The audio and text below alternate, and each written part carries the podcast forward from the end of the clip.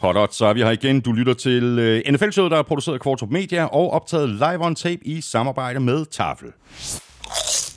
Og vi har selvfølgelig øh, fuld fokus på draften i dagens udsendelse. Vi tager et øh, kig på øh, alle holdene og ser på, hvem der gjorde det godt og hvem der gjorde det knap så godt. Vi kommer selvfølgelig ikke til at nævne alle spillere, så hvis du vil have det fulde overblik, så er der masser af godt draftindhold på gulklud.dk, hvor der blandt andet er en øh, oversigt over, hvilke spillere de enkelte hold de valgte. Hvad kan du ellers se frem til i dagens udsendelse? Jo, vi runder lidt øh, nyheder, så får du øh, endnu en dækvis fra Søren Armstrong, og så skal vi selvfølgelig også omkring ugens spillere og have trukket lod om en kæmpe kasse med tafelchips. Du ved, hvor du finder os. Det er alle de sædvanlige steder, og derudover så kan du lytte på Danmarks største og bedste fodboldsite, Gultud.dk, og selvfølgelig også på nflshow.dk, hvor du ovenikøbet har muligheden for at støtte os med et valgfrit beløb ved at trykke på linket øverst på siden. Det ligger lige ved siden af linket til shoppen, hvor du kan købe lidt af vores merchandise. Tusind tak til alle, der støtter os. Tusind tak til alle, der har handlet. Tak for de seneste anmeldelser i øh, Apple Podcast og Spotify. Og tak fordi du downloader og lytter og bruger lidt af din tid sammen med os. Jeg hedder Thomas Kvartrup, og her kommer min medvært.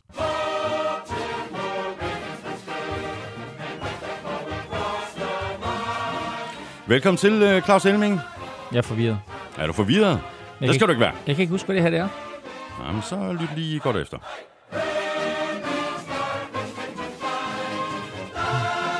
Nej, den, er også, den er også svær, men du kender den godt. Ja, Baltimore's fight song. Det er det nemlig lige præcis. Jeg overvejede at spille Jets fight song, men så her til morgen, så tænkte jeg, ej, ved du hvad, det bliver Ravens. Det, ved du hvad, om du har spillet den ene eller den anden, det er lige meget. Men det var, jeg vil sige, der var en 3-4 store vinder, men de to største var nok Baltimore Ravens og New York Jets. Ja, jeg, er fuldst- draft, ikke? jeg er fuldstændig enig, men uh, Jets havde også en del at skyde med, ikke?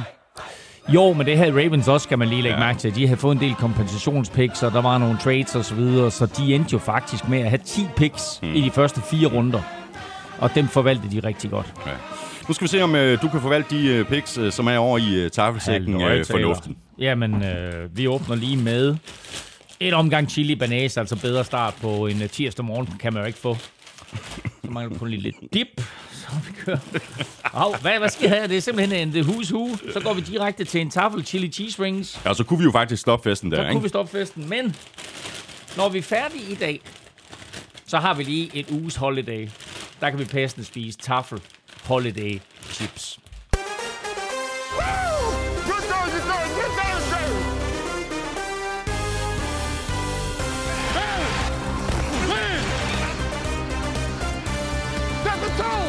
Ja, tonen blev sat natten til fredag, og det blev som forventet ikke den øh, største overgang for quarterbacks nogensinde. Til gengæld blev der taget masser af wide receiver og højt, og så var der som altid også rift om de bedste edge rusher.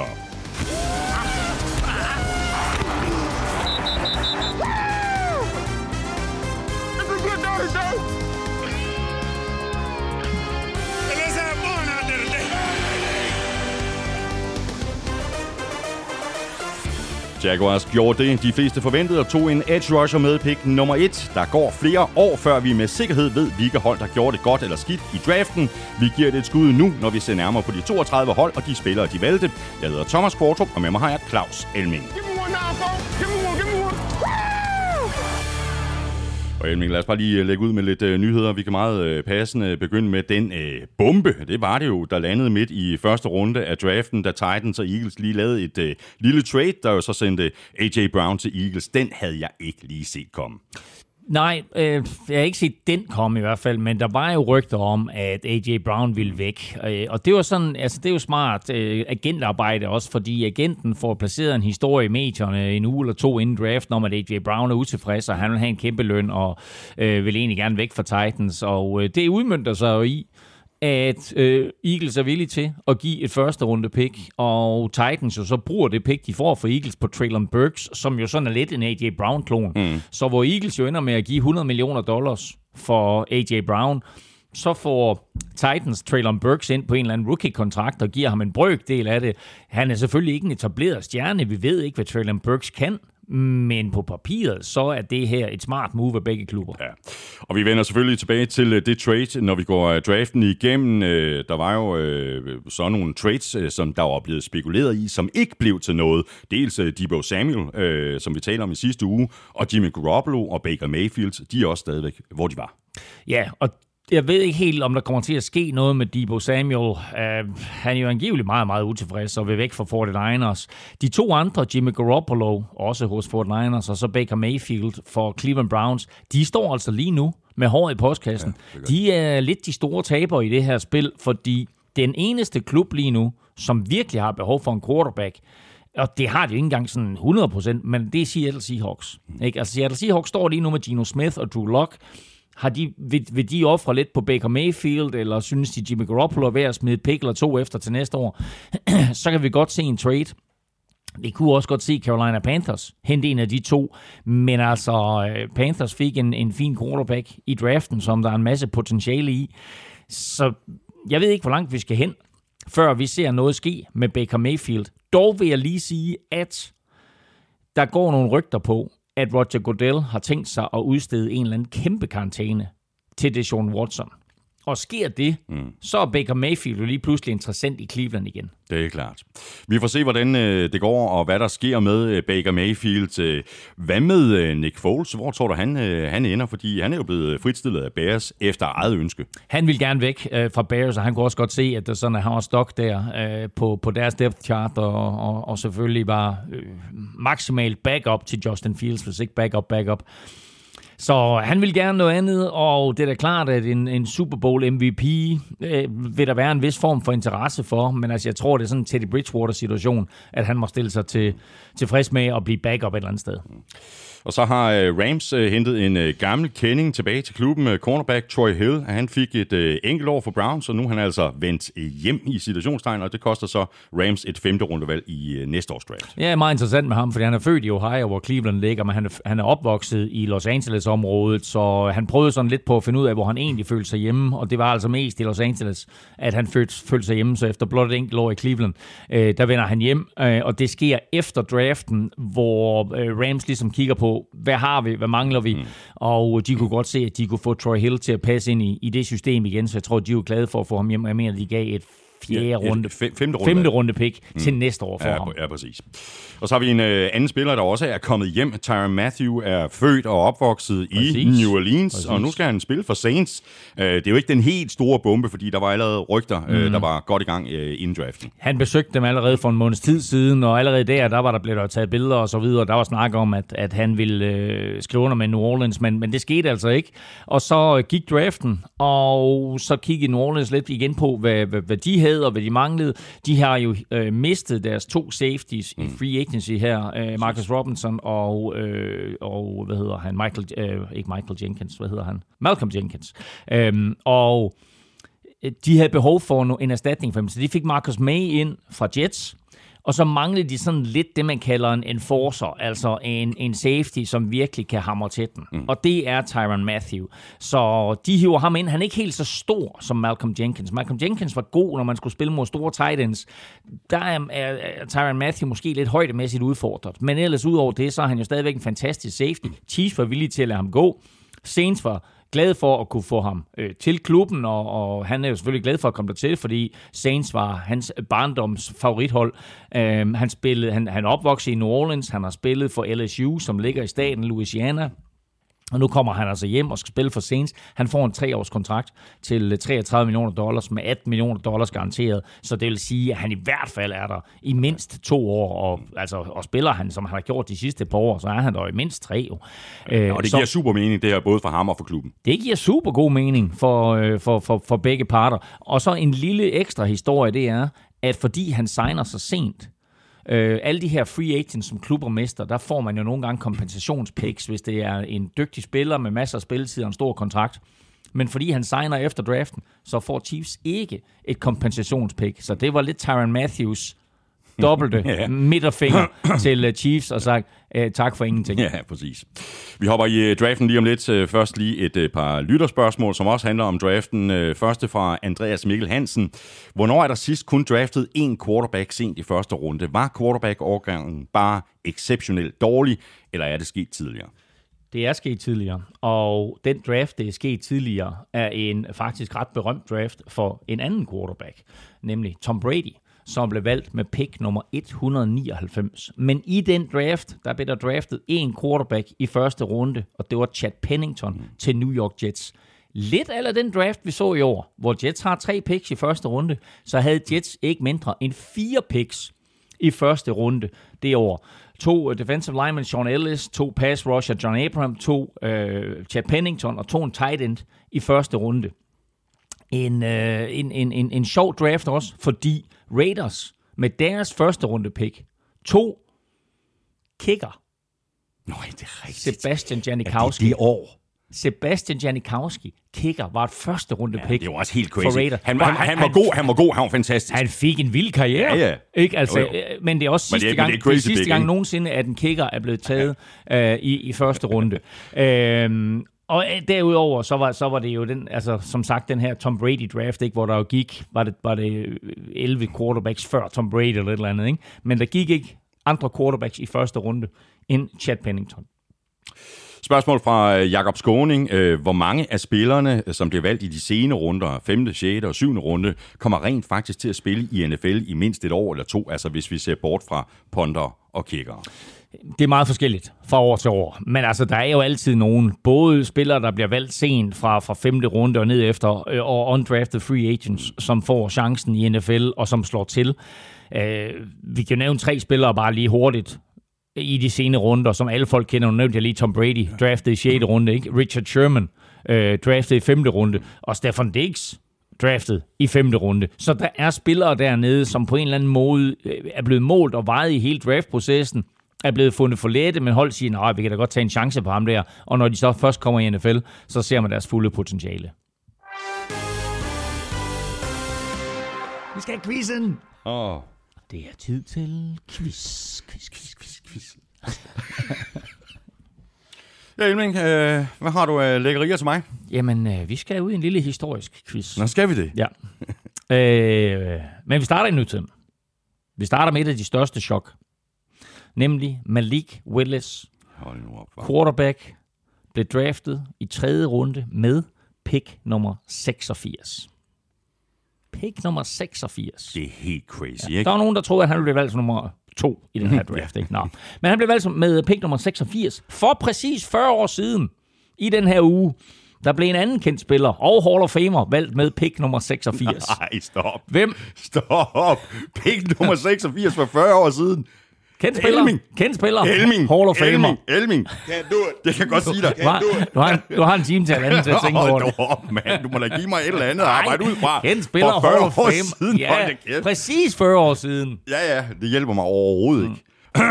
det er noget nemmere spørgsmål, som øh, Søren Armstrong det, det skal op med i, i det quiz, det kan jeg lige så godt sige. Okay. og hvis du er i tvivl, så kan du sidde og tælle undervejs i udsendelsen, ja. Fordi så får du svaret. godt.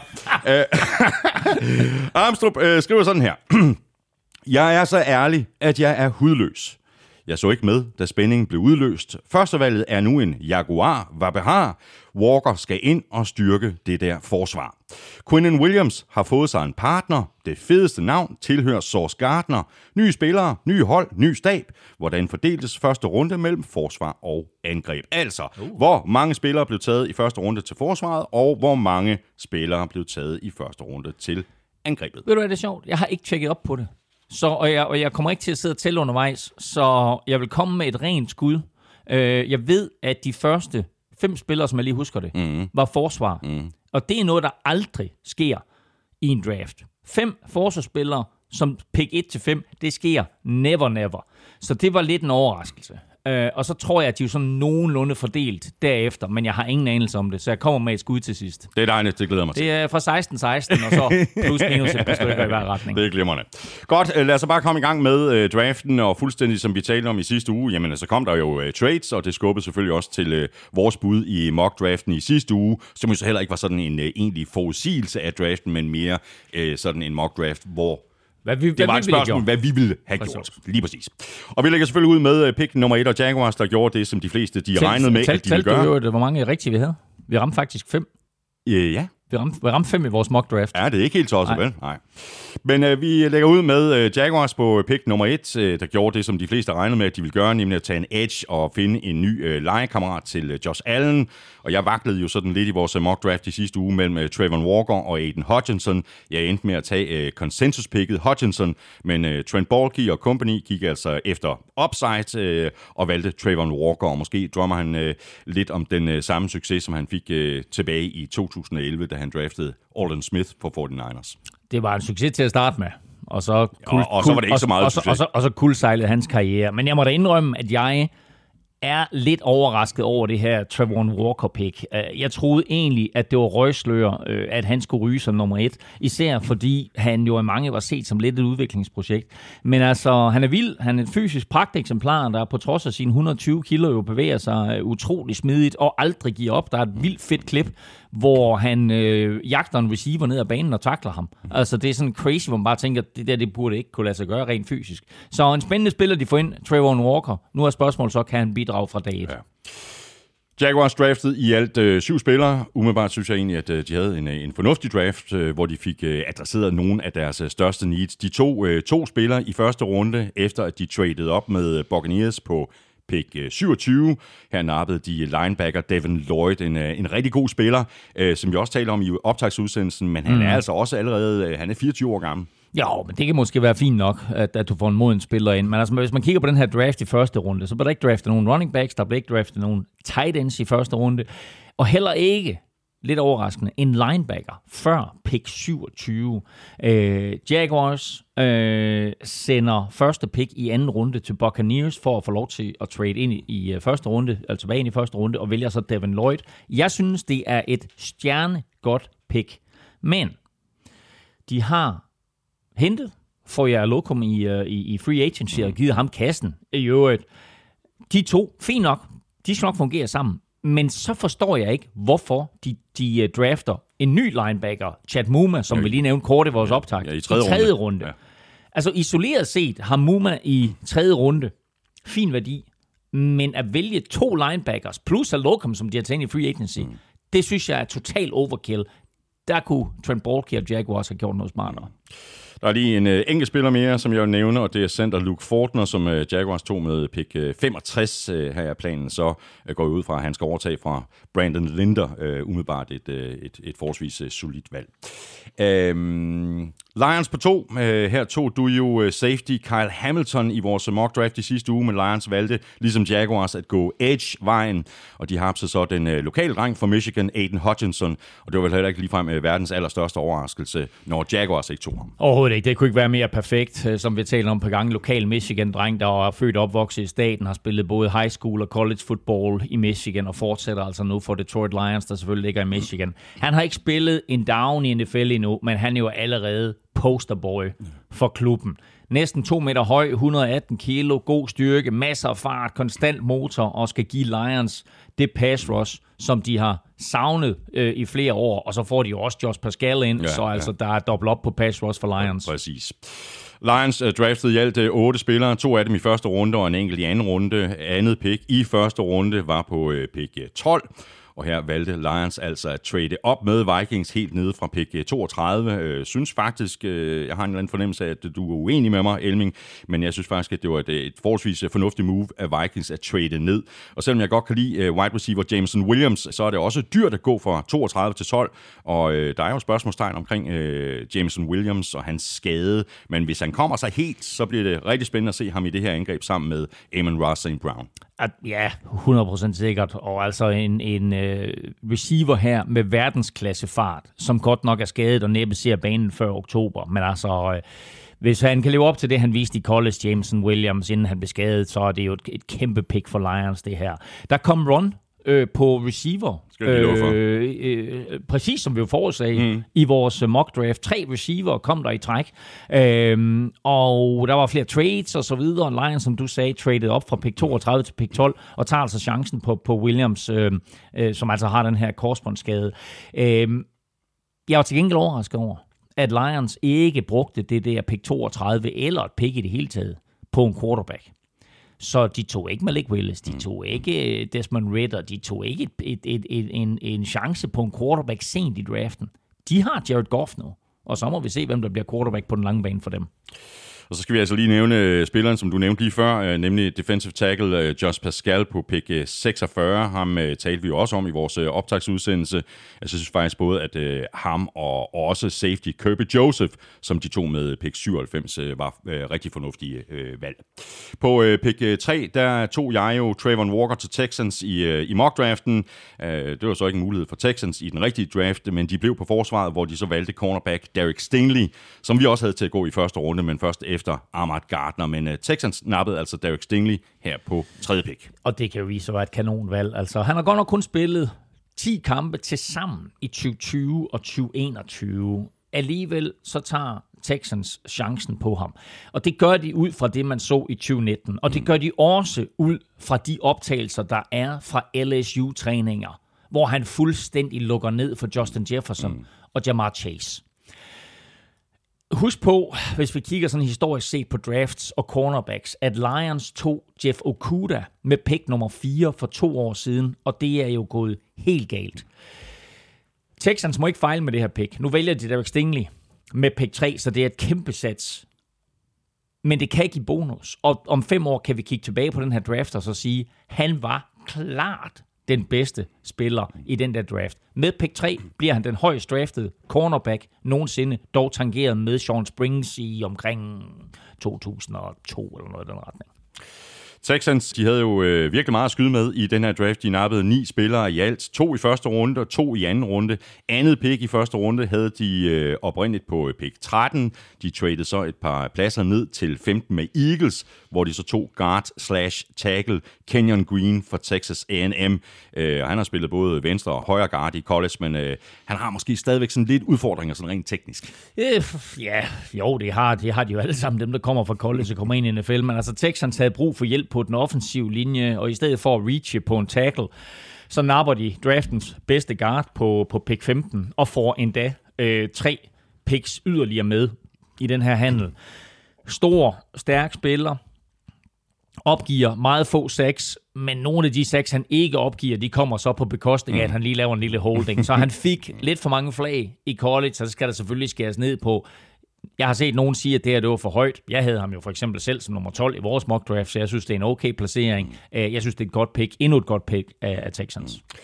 Vi skal lige uh, omkring yderligere to spillere her for Texans, nemlig safety Jalen Petrie på uh, pick øh, 37 og wide receiver John Mechie på pick 44. Altså de to valg i uh, anden runde. Jalen Petrie først uh, rigtig solidt valg, synes jeg også her. Synes jeg også helt sikkert har erfaring både som safety og linebacker på trods af sin beskedende størrelse på kun 181 cm og 88 kilo. Men uh, han er ikke bange for at takle større spillere. Uh, hans uh, størrelse gør ham jo til gengæld mega hurtig, så han også kan bruges i opdækning uh, og til at blitz så jeg synes, det er et meget, meget solidt valg øh, af Texans. Og så har vi wide receiver John Matchy. Må ikke øh, quarterback øh, Davis Mills er okay tilfreds med det valg? Jo, altså, jo, for pokker ikke. Altså, men Texans skruede bare stille og roligt en rigtig solid draft sammen. Altså, nu havde de endelig nogle picks at gøre godt med i første og anden runde. Ikke? Altså, det er jo længe siden, at de har haft så mange picks i første og anden runde, eller, eller picks i det hele taget i de her runder. Øh, og jeg synes, at de gjorde det rigtig godt. Øh, Matchy er en virkelig hurtig receiver, som øh, godt nok er, er småskadet, eller ikke småskadet, han er skadet, han har været skadet siden december og kommer næppe til at se banen før i oktober man kan stille spørgsmålstegn ved, om det var klogt at tage ham før Carl Pickens, men altså det, det må vi lige se. Øh, hvad hedder det? Øh, der, alle de her receiver kommer til at blive vurderet igennem årene, præcis som vi gjorde med 2014-årgangen, ikke? Altså jo, også jo. at sige, hvem, hvem er den bedste receiver i den her årgang. Men øh, sammen med Brandon Cooks, der kommer han altså til at give Miles Davis et par... Øh, hedder han Miles Davis? Nej, det gør han ikke. Det er en jazzmusiker, der hedder Miles Davis. Jamen, fan, hvad hedder han så? Davis Mills for helvede.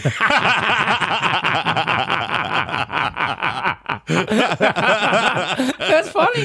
That's funny. så jeg, sidder, jeg sidder lige her på bordet og ser, om jeg har et eller andet. Vi skal til, skal til at kalde Miles Davis. Vi har, har noget trompet liggende et sted, der er desværre ikke. Davis Mills for pokker. vi skal til at... Og, ja, jeg siger kort, altså Metchi og Brandon Cook kommer til at give Miles Davis nogle virkelig gode våben. det er stærkt.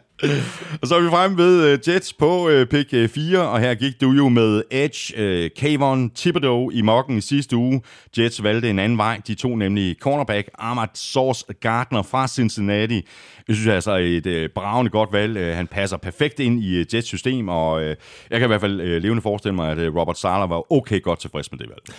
Det tror jeg også, han var, og det var jo lidt interessant, at selv med Cameron Thibodeau øh, til rådighed, og selv med diverse offensive tackles, og selv med Kyle Hamilton, der var det altså Ahmad Sauce Gardner, de gik med.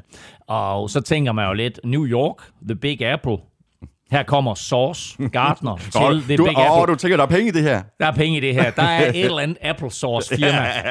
Big applesauce firma, der kommer til at lave en eller anden form for at gøre ham til frontfigur for en eller anden reklamekampagne. Nå, jeg har nævnt det et par gange i vores optagter og vores mock også. Det her det er en knæk, der ikke har tilladt et touchdown overhovedet i sin college-karriere. Kan han overføre det til NFL eller bare lidt af det, så har Jets jo et kæmpe scoop på hænderne. Uh, I det hele taget synes jeg at Jets, som vi nævnte i optakten sammen med Ravens, blev de store vinder i den her draft. Og Jets de kom fra draften med øh, i alt syv nye spillere, hvoraf hele tre af dem blev taget i første runde på pick øh, 10. Der nappede de wide receiver Garrett Wilson, og på pick øh, 26, der tog de øh, edge øh, Jermaine Johnson. Garrett Wilson første elming, øh, ham havde jeg også regnet med ville gå i top 10, øh, og det gjorde han altså lige akkurat. Ja, altså de får Matt Gardner med pick 4, de får Garrett Wilson med pick 10. Allerede der, der er de jo vinder, men øh, det blev jo kun bedre i løbet af draften. Øh, Wilson er en superstjerne, og det har han været siden han var 16. Nu er han et top 10-valg i draften, og øh, Zach Wilsons nye go-to-guy, så Wilson til Wilson øh, bliver forhåbentlig noget Jets-fans får masser af fremover. Kan du høre, hvordan jeg arbejder med Ja, de her, det kan jeg sagtens- de her jeg kan sagtens slogan, slogans her? Ja, ikke? du, har- du har forberedt dig hjemmefra. øhm, så var Jets øh, offensiv i, i bunden af, af første runde. De valgte at trade op til øh, pick øh, 26 for at tage en edge, og her fik de så en øh, spiller, som også har været rygtet til øh, Jets i lang tid, nemlig Jermaine Johnson. Øh, og jeg elsker det valg, og så på 26, det er da et øh, stil, og så kan Jets oven i købet sig frem til, at øh, Carl Lawson kommer tilbage fra sin skade. Ja, og det er, det er lidt interessant det der, fordi Carl Lawson hævde Robert Sala jo ind til at være sin Nick Bosa. Ja. Og nu kommer han tilbage fra skade, og så får de kunne hjælpe med Jermaine Johnson her med pick 26. Altså, de, de, de ser. Og, og altså, Jermaine Johnson var jo mange udset til at være top 10-valg. Og så trader de tilbage ind, Jets, og siger, nu får vi ham også. Haps. Ikke? Altså, de får en top corner ind, de får en top receiver ind, og de får en top edge rusher ind. Altså første runde alene var jo sindssygt vild for, øh, for, for Jets. Så øh, flot, flot første runde, og jeg havde dem som min absolut vinder på første dagen. Og så kan man sige, del førsteplads med Ravens, sådan set over hele draften.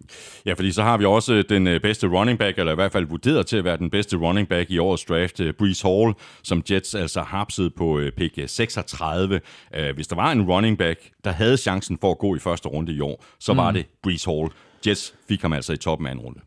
Og de, øh, de reachede ikke, altså de blev bare ved med at vælge rigtigt. Efter, efter tre kanonpicks der i første runde, så hiver de måske øh, draftens bedste running back ind her i anden runde. Han løb jo imponerende 4,39 på 40 yards, så hvis man er lidt i tvivl om, hvor hurtigt 4,39 er, så prøv at gå ud og måle 36 meter op ud på vejen, og så se, hvor hurtigt du kan løbe det. Altså alle, alle dem, der løber under 5, må gerne sende video ind til NFL-showet. øhm, han blev i øvrigt, og det var overrasker mig lidt at finde ud af, at han blev nummer 10 i Heisman-afstemningen, altså afstemningen om, hvad bedste college-spiller i både 2020 og 2021. Han scorede 24 touchdowns. Eller han, han scorede uh, touchdown 24 kampe i træk, øh, hvilket er college-rekord, og hans 56 touchdowns er Iowa States all-time rekord. Og så en lille fun fact. Hans fætter er i øvrigt legendariske Roger Craig, der har jo spillet i 11 sæsoner og vandt tre Super Bowls Wow. med dine San Francisco 49ers. Sådan, det vidste jeg faktisk. Det var en god lille nugget der. Men en øh, vanvittig god draft øh, af Jets. Øh, hele draften var, var fantastisk. Ja, og lige, bare lige en, en sidste. Uh, tight end ta- uh, Jeremy Rockert, som de får i fjerde runde, mm. er også et kanonpick, og i øvrigt uh, holdkammerat med Garrett Wilson fra Ohio State, så de får altså to bodies ind der, der kender hinanden rigtig godt. Og så er vi fremme ved øh, Giants på øh, pick 5, og det her det er et rigtig godt valg. Øh, jeg tog jo offensive tackle Evan Neal til dem i morgen. Jeg havde jo så heller ikke muligheden for at tage edge rusher Kayvon Thibodeau, som Giants altså fik her på pick 5, og ham var der faktisk flere, der havde vurderet til måske at være den allerbedste spiller i hele draften. Ja, øh, og, og ligesom i vores mock, så øh, gik der jo tre edges i top 5, og øh, de blev alle tre taget, før der blev taget en offensive lineman. Øh, Thibodeau her er jo en crazy karakter med en masse interesser uden for fodbold. Øh, og det har måske været lidt et issue for flere NFL-hold, om han er fokuseret nok.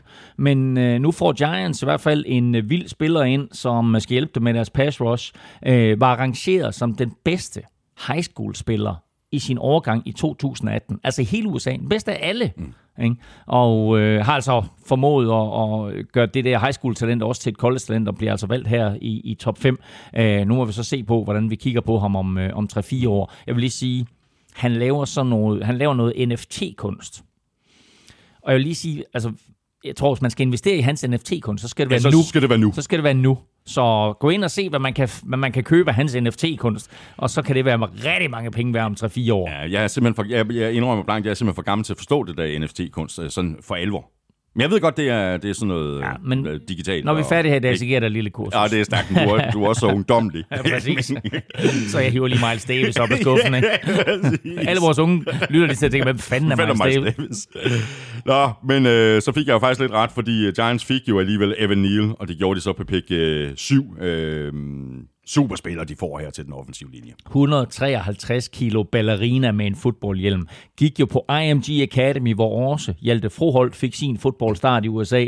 Øh, startede som 18-årig fra Alabama og har startet 38 af 38 kampe. Det er der ikke ret mange spillere, der gør for Alabama. Nu kommer han ind formodentlig som right tackle for Giants, der jo draftede Andrew Thomas for to år siden, så nu har de altså to solide tackles måske, de to, måske den bedste duo af tackles overhovedet af noget hold i ligaen lige nu. Øh, så der er ingen undskyldninger for Daniel Jones, og især ikke for Saquon Barkley. Nej. Giants de valgte i alt 11 øh, spillere i draften. Øh, de to af dem er altså meget højt i første runde. Øh, synes faktisk også, at tight end Daniel Bellinger Præcis. på pick 112 er et ja. rigtig stabilt valg. Og på pick 114 så fik de safety Dane Belton, ja. der umiddelbart er sådan lidt Jabril Peppers-agtig. Og helt overordnet, Elming, så må vi vel sige, at Giants og den nye GM, Joe Shane, havde en mere end godkendt draft. Måske ikke helt lige så god som Jets, men tæt på. ja, men de havde også en hel del at skyde med, så en rigtig, rigtig god draft. Jeg vil også lige nævne receiver Wandale Robinson, som de tog i anden runde, fordi han minder meget om Kadarius Tony, og dermed så er rygterne omkring, at Kadarius Tony skulle være på vej væk, øh, nok sande, og det kommer nok mm. til at ske sooner than later.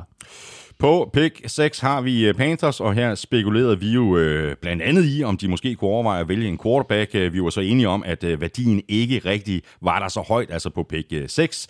Det synes Panthers så heller ikke. De tog så en øh, quarterback senere i, i draften, ham vender vi tilbage til. Men her på pick 6, der tog de altså offensive tackle Ikem Egwuno Fuldstændig, ligesom du jo gjorde i mock draften i sidste uge. Pletskud Elming, og så er det jo sådan lidt vanskeligt efterfølgende at kritisere valget. Det må, det må man sige. Der er heller ikke nogen kritik her overhovedet.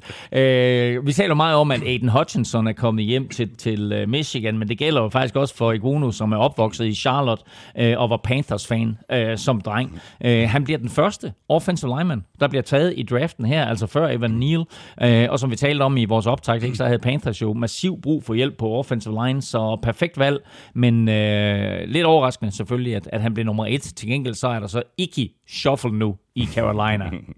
og så valgte Panthers altså en øh, quarterback, øh, men først i tredje runde med pick øh, 94, Matt Corral fra Ole Miss. Og jeg synes simpelthen, det er et fremragende valg på, på det tidspunkt i draften. De tradede rent faktisk op for at få ham. Prisen var et tredje runde valg i næste års draft, hvilket må sige at være en mere end godkendt pris på en quarterback, som nogen jo spekuleret i, nå, men det kunne da godt være en, der måske kunne gå i bunden af første runde. Og det gjorde vi jo med rigtig mange quarterbacks, ikke? Altså, hvem havde set, at Kenny Pickett skulle blive den eneste quarterback, der blev valgt i første runde? Malik Willis, Desmond Ritter, Matt Call, øh, Sam Howell falder alle sammen langt ud af første runde, bliver draftet i tredje, fjerde, femte runde. Nogen falder endda helt ud af draften, som Carson Strong. Øh, men det er åbenbart kommet frem her efterfølgende, at Matt Call øh, har haft. Jeg ved ikke, om det er et problem, eller han bare øh, godt kan lide at få en lille snaps en gang imellem. Øh, han har haft øh, lidt issues med alkohol. Mm. Og det har måske gjort, at mange klubber har holdt sig fra ham. Øh, hvor alvorligt det er, og om det er et problem overhovedet, det skal jeg lade være usagt. Men Panthers øjner jo chancen for at få en quarterback. De har et pick i første runde. Så har de ingen i anden runde og tredje runde og drafter først i fjerde runde. Men da Sam Call, eller Matt Call, han er der på det her tidspunkt, der er de nødt til at sige, ja. her har vi chancen for at få et kanonpick. Så de trader op og, øh, og, og drafter ham. Og øh, jeg vil sige det på den måde, at man kan sammenligne ham meget med Josh Allen han har ikke helt samme armstyrke, men han har samme hurtige levering. Han har et, en imponerende dyb bold, og han kan løbe bolden selv. Så jeg synes, det er et kanon pick af Panthers, og det kan jo være med til at redde Matt Rules job. Ja, det kan det nemlig lige præcis. Panthers, de kom fra draften med øh, seks nye spillere, og med de to første picks, der fik de altså adresseret deres to allerstørste needs på henholdsvis offensive tackle og øh, quarterback. Så har vi Giants igen her på øh, pick øh, 7, og det pick har vi jo talt om. Det var her Giants, de valgte offensive tackle Evan Neal. Jeg havde den til at tage edge rusher Jermaine Johnson her i mock draften i sidste uge. Så vi går videre til øh, pick 8 og Falcons, og her havde du dem til at tage wide receiver Chris Olave. Positionen var rigtig. De tog i stedet Drake London fra USC, og det valg, det har da potentialet til at give det her angreb et ordentligt los i røven, fordi altså Drake London sammen med Kyle Pitts, og, og med tiden så er det jo så meningen, at det bliver Desmond Ritter, der skal kaste bolden til dem. Uh, Ritter kan vi lige tage uh, senere. Uh, men hvad siger du til uh, valget her på pick 8, altså Drake London, som vel er udset til mere eller mindre med det samme at skulle ind og lukke hullet efter Calvin Ridley, der jo uh, sidder ude hele året med en karantæne, mm. plus Russell uh, Gage, uh, som skiftede til Buccaneers. Jeg glemte det der med Calvin Ridley. Det er rigtigt, han uh, sidder ude med karantæne for at spille på egne kampe. Uh, jamen at der var fire muligheder, som vi skitserede det, for uh, hvem der skulle vælges som den første receiver i draften. Uh, og jeg er lige ved at sige, at Drake London er den af de fire, jeg har størst bekymringer omkring. Øh, fart er så usandsynligt vigtig i NFL, og det er hans største mangel. Hvis jeg skal sammenligne med ham, ham med en NFL-spiller sådan lidt negativt, så vil jeg sige, det er Laquan Treadwell. Mm. Hvis jeg skal sammenligne ham med en NFL-spiller positivt, så vil jeg sige, det er Mike Evans. Og så må vi jo håbe for Falcons, at det er det sidste, som øh, Drake London han kommer ind i ligaen med. Falcons øh, draftede i alt otte spillere. I toppen af anden runde, der tog de Arnold Ebikiti øh, på pick 38, og Falcons havde også brug for en opgradering på øh, pass rush, øh, og det var jo så også øh, derfor, at øh, de dobbeltdippede på positionen med defensive end D'Angelo Malone på pick 82 var det. Falcons har forsøgt sig igen og igen med at drafte i første runde til pass rush uden succes. Så prøvede de på at hente Dante Fowler fra Jaguars øh, uden succes. Så nu her, der tager de altså to spillere, ikke i første runde, men lidt senere i draften, og den bedste af de to er nok øh, Arnold Ebekiti, øh, som, øh, som de får der mm, er i starten af, af anden runde, øh, som på papiret er en super talentfuld spiller, og nok skal give dem noget pass rush, men de savner lidt at finde en eller anden superstjerne i draften. Det har de altså ikke haft i mange år. Og så blev det altså rigtig interessant i tredje runde, helt ned på øh, pick øh, 74, en spiller, som du havde til at gå allerede i første runde i vores mock draft, quarterback Desmond Ritter. Øh, det er nærmest selve definitionen på et value pick. Jamen, det er så vanvittigt. Altså, jeg synes, det her det er et kanon pick for Falcons i tredje runde. Jeg er fuldstændig vild med det. Et, fordi det, er, det har kanonværdi så sent øh, i draften. To, fordi det her det bare er en vinder. Øh, tre, fordi han jo minder en hel del om Marcus Mariota, så han både kan stå i lære lære hos Mario Mariota, og Falcons behøver ikke at køre to forskellige playbooks ind. Øh, det her det, det var et perfekt match med den måde, som Falcons ser ud på ja. lige nu, og jeg forstår slet ikke, at Desmond Ritter har en fald til tredje Nej. runde. Det er der mange, der ikke rigtig forstår.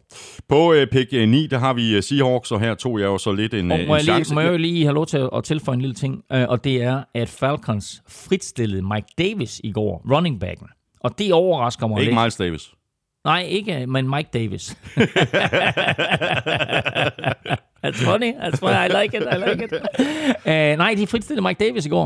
Uh, og uh, det betyder jo, uh, at, uh, at de sådan uh, lige nu har Cordell Patterson som uh, første running back. Wow. Men at de altså også draftede med pick nummer 151, 4. eller 5. runde, uh, running back Tyler Algier. Uh, altså, jeg tager den lige lynhurtigt. Uh, Falcons femte runde, pick ja, 8. Pick, pick 151 Ty- overall. Tyler ja. Algier, øh, som måske får en starterrolle på det hold her. Mm. Interessant. Det var hashtag uh, breaking news der. Uh, så har vi altså på uh, pick uh, 9, uh, har vi Seahawks, uh, og det var jo så her, jeg tog uh, en, en chance i sidste uge og nappede Malik Willis til dem. Øh, jeg skal godt nok lige love for, at han faldt i den virkelige draft. Øh, jeg overvejede så også offensive tackle, og det var den vej Seahawks de valgte at gå. De to Charles Cross fra Mississippi State har er der så lidt øh, delt mening om, i hvert fald i forhold til at blive taget allerede på pick 9.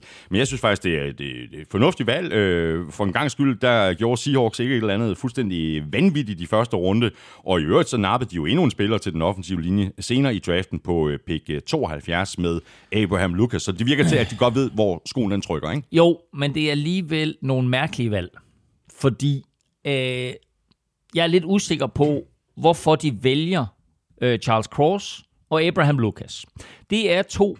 Altså, øh, Charles Cross har vi talt om, måske var den ubetinget bedste offensive tackle i ligaen, når det kommer til pass protection. Men altså, øh, jeg tror sidste år, der, der pass protected han i 600 plays, og, og, og de, Mississippi State, hvor han kommer fra, der løb måske bolden 50 gange på en sæson, eller 100 gange, eller whatever. Det samme med Abraham Lucas kommer også fra et system, som kaster bolden meget. Så Seahawks, der godt kan lide at løbe bolden meget, de drafter to offensive tackles, som er super gode i pass protection, men ikke kunne blokere, om det så galt om at redde deres bedste mor. Samtidig så har de så Rashard Penny, øh, og de drafter Kenneth Walker. Så de har et løbeangreb, og de drafter til et løbeangreb. Men de drafter to offensive tackles, som er bedst i pass protection. Jeg ved godt, Seahawks fans synes, at det er nogen fed draft, men det der, det giver ikke nogen mening for mig. Seahawks øh, kom øh, fra draften med i alt øh, ni nye spillere, øh, og hvis der var en øh, position, som Seahawks også havde brug for at øh, adressere, altså ligesom den offensive linje, så var det på pass rush, og de nappede en øh, spiller, som vi også talte om i forbindelse med mock draften i sidste uge, nemlig Boye Maffei, som de tog i toppen af anden runde på øh, pick øh, 40. Der er vi enige om, at det var et godt valg, ikke? Det var super godt valg. Altså, det var en dag øh, en, en, en spiller, ja, som, som øh, vi måske havde forestillet os komme ind i første runde, men ham, ham får det altså med pick 40 her. Øh, kommer omgående til at tilføje noget pass rush for Seahawks, som de har brug for et stykke tid, så jeg synes, det er et rigtig godt, rigtig godt valg. Umiddelbart efter valget af Boye Maffei på øh, pick øh, 40, der tog øh, Seahawks så running back Kenneth Walker fra Michigan, som du lige nævnte lige før, Elming. Øh, og, og, og det må jeg simpelthen indrømme, det, det er et valg, jeg har lidt mere vanskeligt ved at forstå. Øh, havde Seahawks virkelig et need på running running back, der gjorde, at det var det bedste valg så højt i draften. Jeg ved ikke. De har Chris Carson i forvejen. Vi så uh, Richard Penny sidste år få succes uh, i de sidste 4-5 kampe. Uh, voldsom succes endda. Uh, hvis de kan holde fast i det, så uh, har de jo der startende running back der. Kenneth Walker er selvfølgelig en, en super god uh, running back, mm. men han kan ikke gribe bolden. Uh, så de drafter to offensive tackles, der skal pass protecte, og draft en running back, der ikke kan gribe bolden. Altså, der, der, de her picks her gav bare ikke nogen mening for mig. Nej.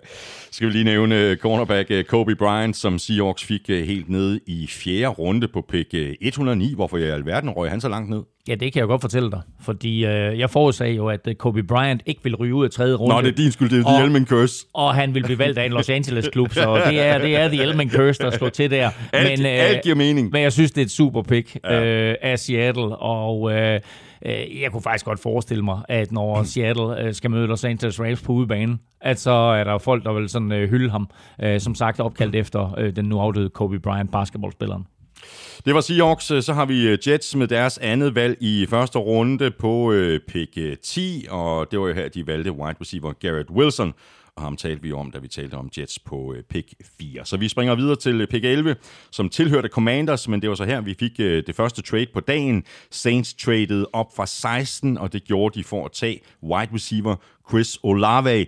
Øh, jeg havde øh, Commanders til at tage wide receiver Garrett Wilson i vores mock draft, og dit første valg til Saints på pick 16, det var offensive tackle Trevor Penning. Ham fik de så senere på mm. pick 19, og det pick, det taler vi mere om uh, lige om lidt. Men vi spekulerede jo i, om Saints måske overvejede at tage en quarterback allerede i første runde. De havde så andre planer. De nappede altså en af de nok mest polerede ruteløbere i årets draft, nemlig Chris Olave. Og der var heller ikke nogen tvivl om, at Saints havde brug for nye våben.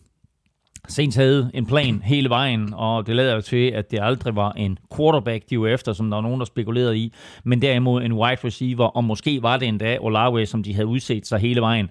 De har til gengæld betalt hæftigt for ham. Altså, de har givet et første runde pick til Eagles næste år, plus et tredje runde valg og et fjerde runde valg i år til Washington, øh, som så med pick 16 jo selv tager Jahan Dodson. Og så er spørgsmålet lidt, om Olave er så meget bedre end, øh, end Dodson. Det får vi jo først at vide om et par år eller tre. Men de får jo Olave, den receiver, som jeg synes øh, er den receiver, som man skulle have valgt et, og måske Jameson Williams med skaden og det der og så videre.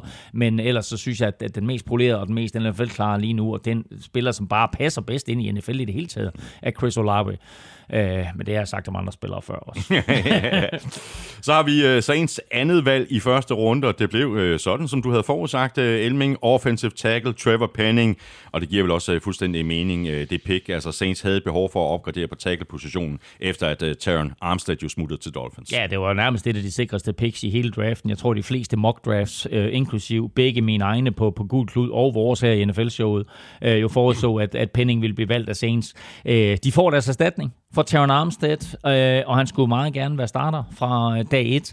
Og øh, må sige, Olawi til at kaste til, og Penning til at beskytte sig. Jeg vil sige, James Winston, han er nok meget glad for den der øh, torsdag, øh, som, øh, som Saints præsterede i draften. Det tror jeg på. Saints kom for draften med i alt øh, kun fem nye spillere, men de fik altså alene med deres øh, to første valg i første runde adresseret to af deres øh, allerstørste needs. Og så fik vi øh, endnu et trade på øh, pick 12, øh, der jo tilhørt Vikings, og hvor du i vores øh, mock draft havde dem til at tage tackle Kenyon Green. Lions traded op for 32 for at tage wide receiver Jameson Williams, og ham har vi talt om, da vi talte Lions ved øh, pick 2. Så vi går videre til pick 13, og her fik vi det tredje trade i træk. Pick 13 tilhørte Texans, du havde den til at tage cornerback Derek Stingley, som jo røg langt hurtigere i den rigtige draft. Eagles traded altså et øh, par positioner op fra 15, og det gjorde de for at tage en øh, kæmpe dreng til den defensive linje, nemlig defensive tackle Jordan Davis fra Georgia. Kæmpe stor, super atlet, mobil, stærk og vel det, som vi godt kan kalde for sådan et helt klassisk Eagles-valg. Bestemt, og en spiller, Jordan Davis, som jo vi ikke fandt plads til i vores mock draft. Vi sagde dog efterfølgende, at det var nok ikke skide realistisk, men det var lidt vildt her, fordi hvis man kigger på den her draft, så var der jo nok, som vi talte om, en, en 5-6 topspillere, og så en stribe spillere der fra 7 til 20, som var rigtig interessante, og så faldt niveauet derefter. Og derfor så kom der altså også tre trades i træk her, fordi klubber ville være sikre på at få den spiller, de havde udset sig. Og der øh, var mange rygter, der gik på, at Ravens var interesseret i Jordan Davis. Så Eagles var nødt til at komme op foran Ravens, og det gjorde de altså med en handel med, øh, med Texans og snyder lidt Ravens øh, ved at, at hoppe ind der på, på plads 13. Øh, kæmpe manden Jordan Davis, som du siger, passer fantastisk ind på Eagles øh, defensiv linje, og øh, de håber selvfølgelig på, at han er i stand til at omsætte sin, øh, sin college-succes til, til NFL, og så fik han jo også lidt senere i draften følgeskab af sin holdkammerat Jacoby Dean. Ja. Eagles kom fra draften med fem nye spillere, eller det vil faktisk sige seks nye spillere, fordi Eagles traded jo pick 18 til Titans, og det var så her, de i retur fik A.J. Brown. Det må jeg bare sige, det synes jeg simpelthen er en lille genistreg, og Eagles angreb bliver jo markant forbedret med et hook. Det gør de. De draftede Devontae uh, Smith sidste år, uh, og nu hiver de så A.J. Brown ind, og de har en, en stribe gode running backs, de har en god offensiv linje. Nu er spørgsmålet så, hvad de gør med quarterback. Nu har de i hvert fald givet Jalen Hurts alle muligheder for at vise, at han kan fungere i NFL. Og gør han ikke, så har Eagles jo med den måde, de har konstrueret deres draft på i år, to draft picks i første runde til næste år, Præcis. som de så kan samle i en og måske trade op og, og få øh, øh, næste års øh, bedste quarterback. De giver ham en chance i et år Præcis. for at slå igennem. Hvis det mislykkes, så har de masser af krudt at skyde med næste år.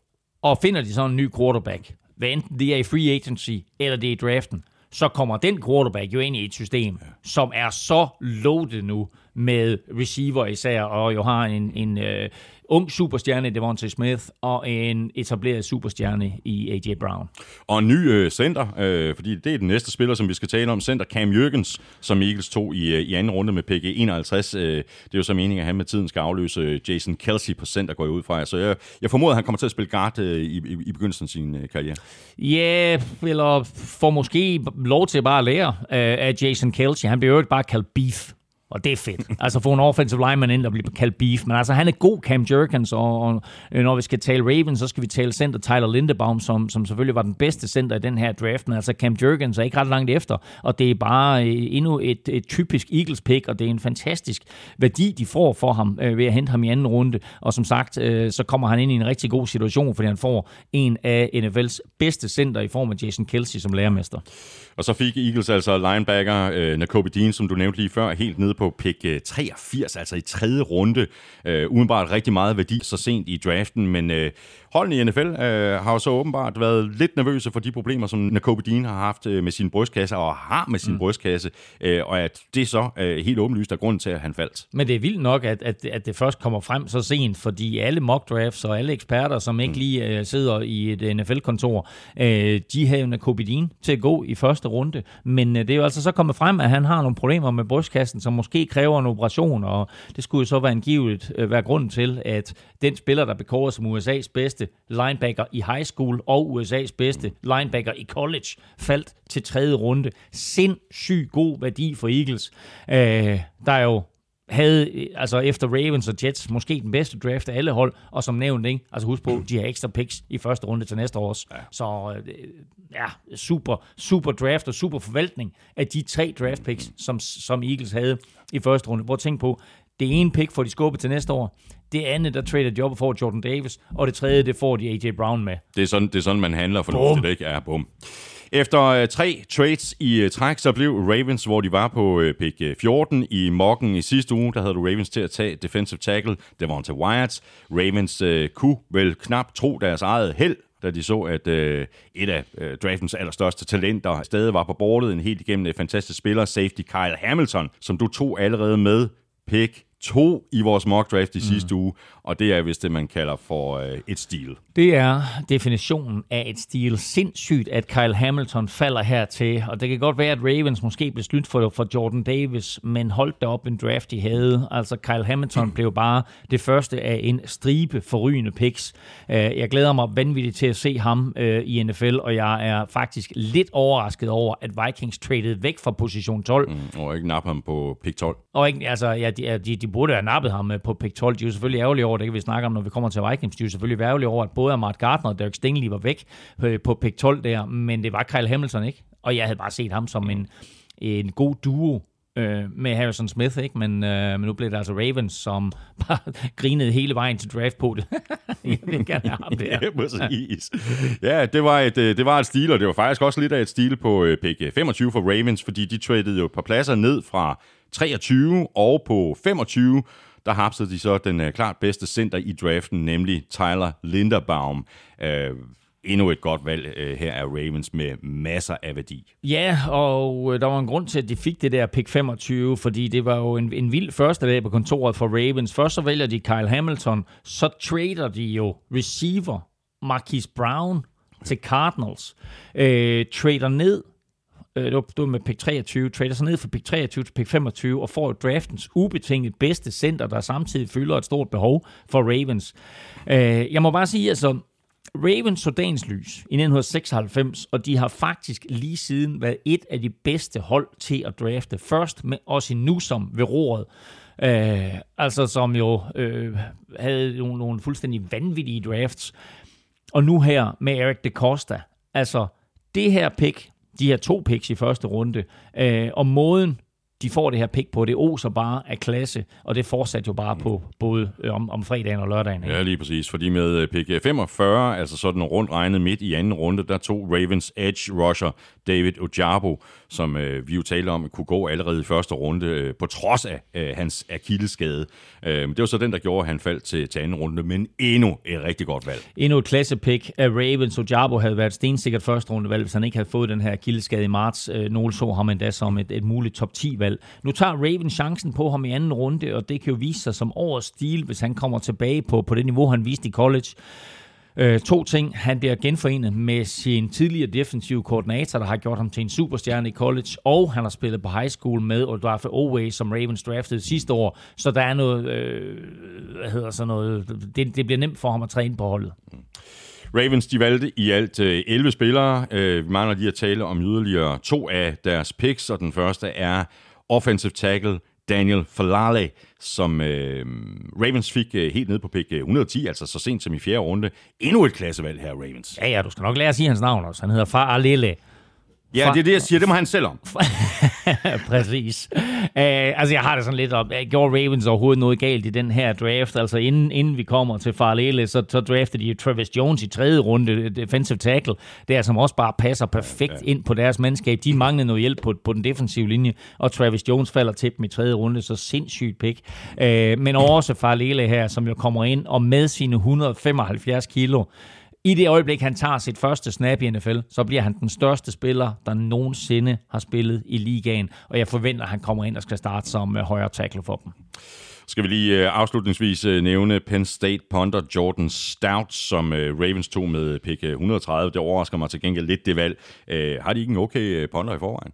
Jo, Sam Cook. Ja, præcis. Ja, han er godt nok, hvad han 38-39? Ja, ja, ja, så der skal snart til at ske noget, ikke? Men altså, de har jo noget af de bedste special teams Ravens overhovedet. De har også en head coach i John Harbaugh, mm. som er, er tidligere øh, special teams koordinator for Eagles, inden han blev head coach. I øvrigt en lille sjov ting også med Ojabo. Han kommer fra Michigan, så han kommer fra Jim Harbaugh til John Harbaugh. Uh. Nå, øh, jamen altså, hold det op. Øh, Ravens, de dækker jo alle pladser, de overhovedet har behov for, så de napper altså en punter her i øh, 6. runde, øh, i 4. runde var det. Øh, og det er jo vel at mærke ikke punt guard, som vi talte om. Øh, de kunne altså bedre lide Stout end øh, Ariza, men øh, han skal være god, den gode Stout, for altså at, at slå den levende legende Sam Cook af holdet. Så er vi fremme ved øh, pick øh, 15, der oprindeligt var Eagles pick. Øh, jeg havde dem til at tage wide receiver Drake London her. Det havde også været lidt af et stil. Men Texans, de traded altså et par pladser ned fra 13 for at tage guard slash tackle Kenyon Green. Ham talte vi om tidligere, da vi talte om uh, Texans. Så har vi uh, Commanders her på uh, pick 16. Det var Saints pick, men uh, Commanders valgte jo at trade fem pladser ned. Du havde offensive tackle Trevor Penning til at gå til Saints i morgen, og jeg havde Commanders til at tage wide receiver Garrett Wilson på pick 11.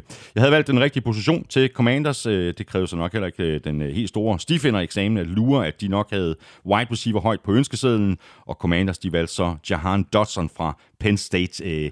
Lidt for højt her med Jahan Dodson umiddelbart, eller hvad siger du? Måske isoleret set, men taget betragtning af, at alle de her receiver, de allerede var gode, og der kun var Jahan Dodson og Traylon Burks tilbage, så øh, var det nok øh, på tide, at, at de nappede en receiver. Øh, de trader ned, som tidligere nævnt, og får fat i Dodson. Øh, han er hurtig, han er eksplosiv. Han er en af de bedste, han, måske den bedste ruteløber overhovedet øh, i hele overgangen, og så griber han alt, der bliver kastet til ham. Øh, bliver umiddelbart øh, Carson Wentz's øh, nye bedste ven, og på den lange bane kan han måske komme til at danne en god duo sammen med den quarterback, som øh, Washington de også draftede. Mm. For øh, Commanders, øh, de draftede i alt otte spillere. De adresserede blandt andet den defensive linje i anden runde med defensive tackle Fedarian Mathis, og i fjerde runde tog de safety Percy Butler med pick 100 13. De to skal vi ikke bruge øh, mere krudt på. Vi skal derimod øh, tale om valget på pick 144, altså helt nede i femte runde. Og her finder vi nemlig quarterback Sam Howell fra North Carolina. Og umiddelbart der virker det til at være et rigtig godt valg, øh, og noget overraskende, at han først blev draftet så sent. Ja, og en af de her quarterbacks, som bare faldt og faldt og faldt, øh, og blev draftet meget senere end forudset. Altså øh, Gul Klus, Thijs Joranger, øh, som jo lavede sådan en top, top øh, 20 over de bedste quarterbacks i draften, havde Sam Howell som den fjerde bedste quarterback i år. Men her der falder han altså til Commanders i femte runde. Hvis han udvikler sig til starter, så er det jo noget af en gave. Ja, nu må vi se, hvor god han bliver. Men altså, vi talte om Tom Brady sidste år, der blev draftet, eller ved, uh, tidligere i udsendelsen, som, uh, som blev draftet i 6. runde. Ikke? Og vi talte om, uh, hvilke spillere, som blev draftet der i 5., 6., 7. runde, der får noget spilletid i NFL. Altså, Sam Howell kan godt stå og være uh, commander startende quarterback allerede til næste år. Mm. Nu er vi altså øh, halvvejs gennem øh, første runde. Lige om lidt, der går vi de øh, næste 16 picks igennem, og så skal vi selvfølgelig også omkring de hold, der øh, ikke valgte en spiller i første runde. Der var hele ni hold. Lige her og nu, der skal vi have trukket lod om en kasse med masser af tafelchips.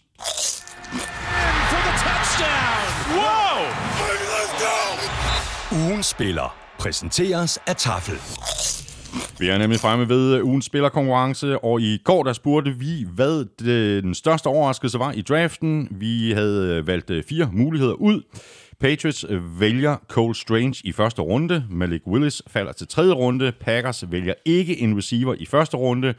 Der blev kun taget én quarterback i de første to runder. Det var altså de fire valgmuligheder. Og det blev øh, close i toppen mellem de to udsagn, der fik øh, flest stemmer. Nedefra var der kun øh, 7%, øh, der mente, at den øh, største overraskelse var, at øh, Packers ikke tog en wide receiver i første runde. 15% synes, at det underligste, det var Patriots og deres valg af Cole Strange i øh, første runde. Og så var der øh, 38%, der undrede sig ret meget over, at øh, Malik Willis kunne øh, falde helt til tredje runde. Og endelig så var der altså 40%, der synes, at det var forholdsvis øh, spektakulært, at der kun blev draftet en quarterback i de to første runder. Elming, det øh, er dig, der er. Lykkenskud ind. Jeg stikker hånden ned her. Der er mange, der har svaret. Der er rigtig mange. Og jeg tager en enkelt op her. Bum, bum. Og vi skal smutte til Aarhus. Packers vælger ikke en receiver i første runde, og vinderen er Rune Andersen. For sådan her. Rune Andersen fra Aarhus. Tillykke til dig. Jeg sender dit øh, navn og adresse videre til Frederikke Snack Weapon øh, på tafel lidt senere i dag, og så er det kun et spørgsmål om tid, før du får leveret en øh, kæmpe kasse med taffelchips. Og hvis øh, du også godt kunne tænke dig at give dig selv chancen for at vinde sådan en kasse, jamen så skulle du tage og følge os på Facebook, Twitter og Instagram. Det er nemlig der, vi sætter konkurrencen i gang. Og når vi har gjort det, jamen øh, så kan du stemme på din favorit, og det kan du på øh, Du gør det ved at skrive dit bud i emnelinjen, og i selve mailen skriver du dit navn og adresse.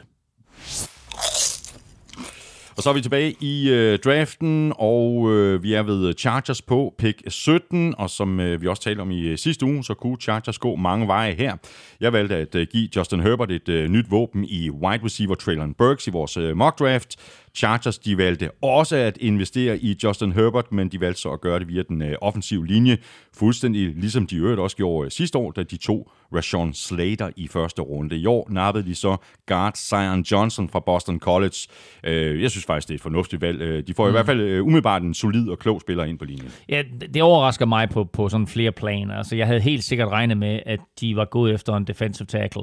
Øh, det skete ikke, så tænker man, om øh, så har de jo brug for en ny højre tackle, efter de har sagt farvel til Brian Bulaga. Ja, rigtigt. men øh, så napper de en guard. Altså, jeg synes, det var en lille bitte smule mærkeligt, men altså OK, Zion Johnson er jo en super spiller, mm. og skal nok blive en fin tilføjelse til et i øvrigt meget, meget stærkt Chargers-mandskab.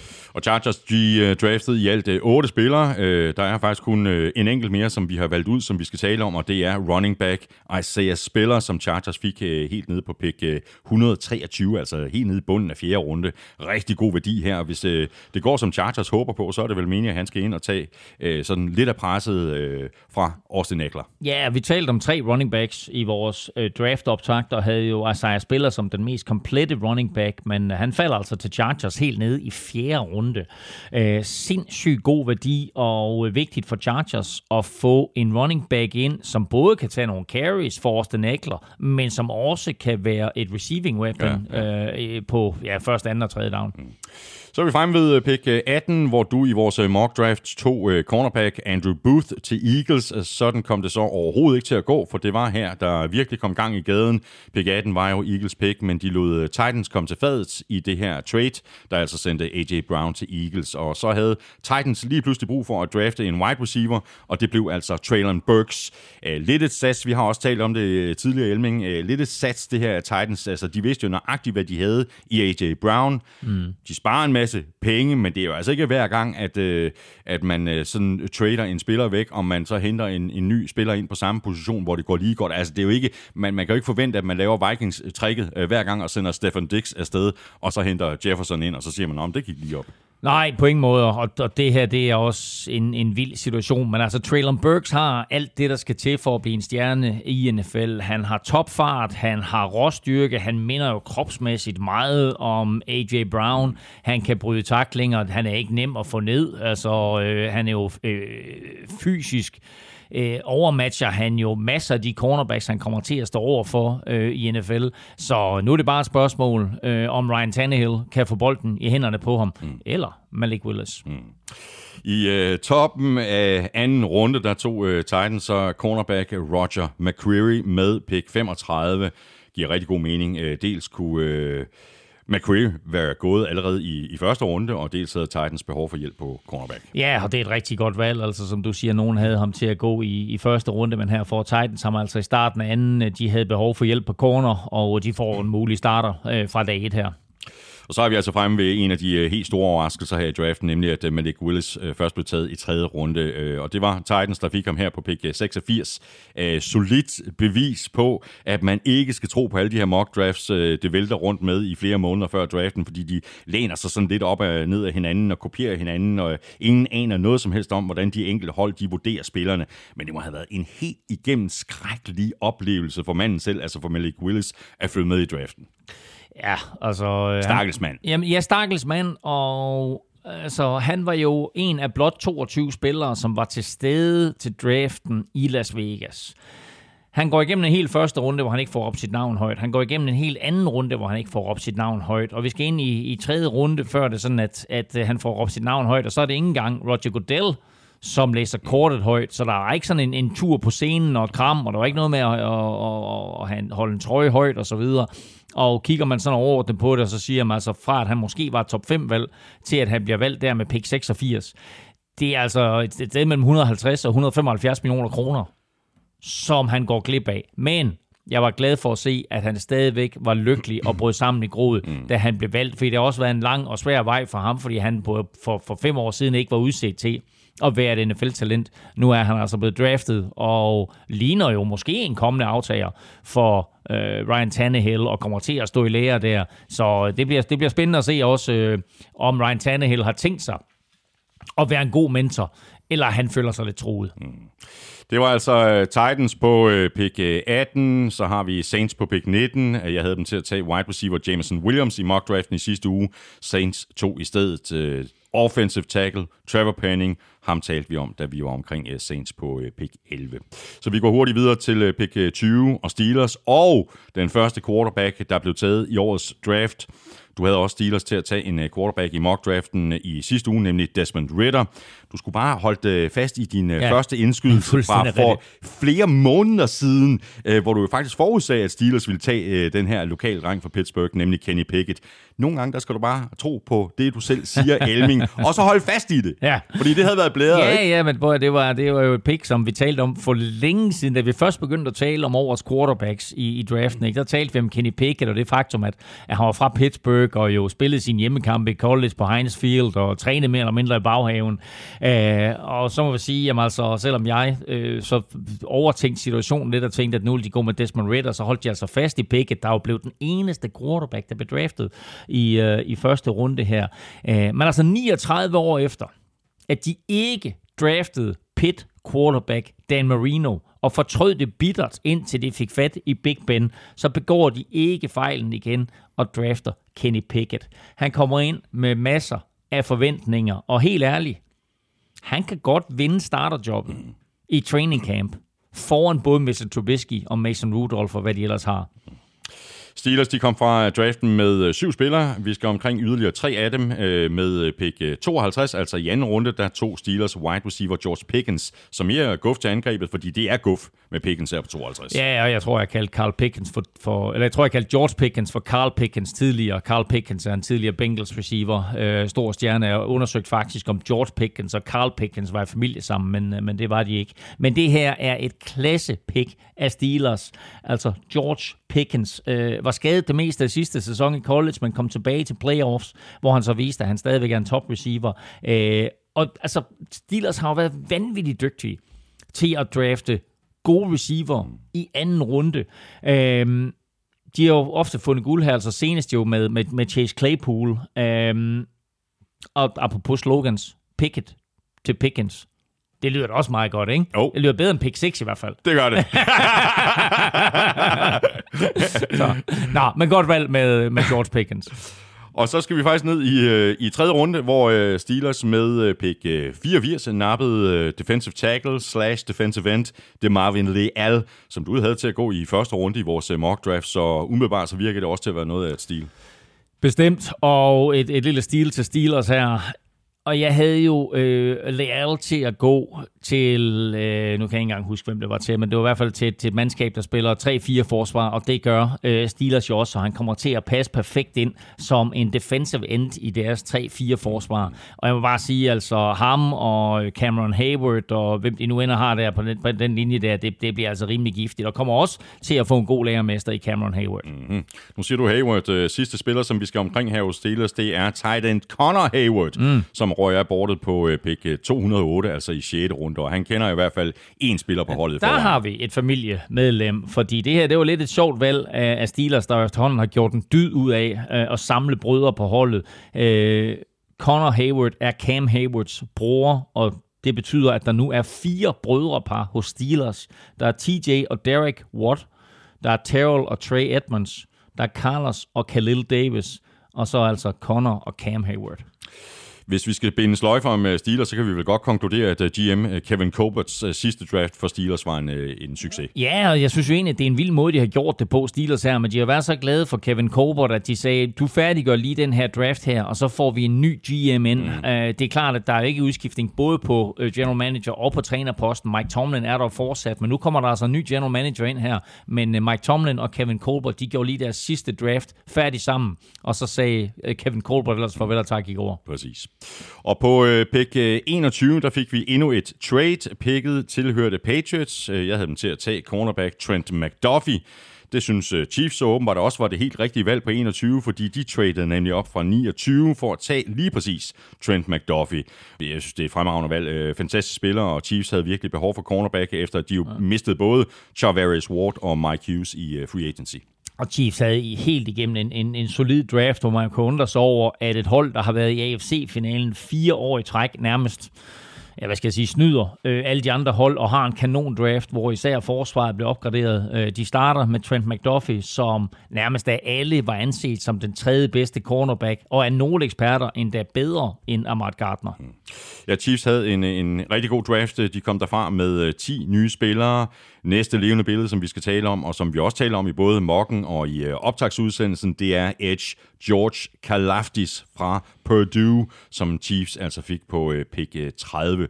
Vanvittigt godt pick, og, og en rigtig god værdi så sent i første runde. Efharisto. Det betyder tak på græsk. Det er korrekt. Det er faktisk fuldstændig. Det vidste du godt. ja, nu bor min søster jo i Grækenland, Nå, ja, så jeg har været rigtig, rigtig meget i Grækenland.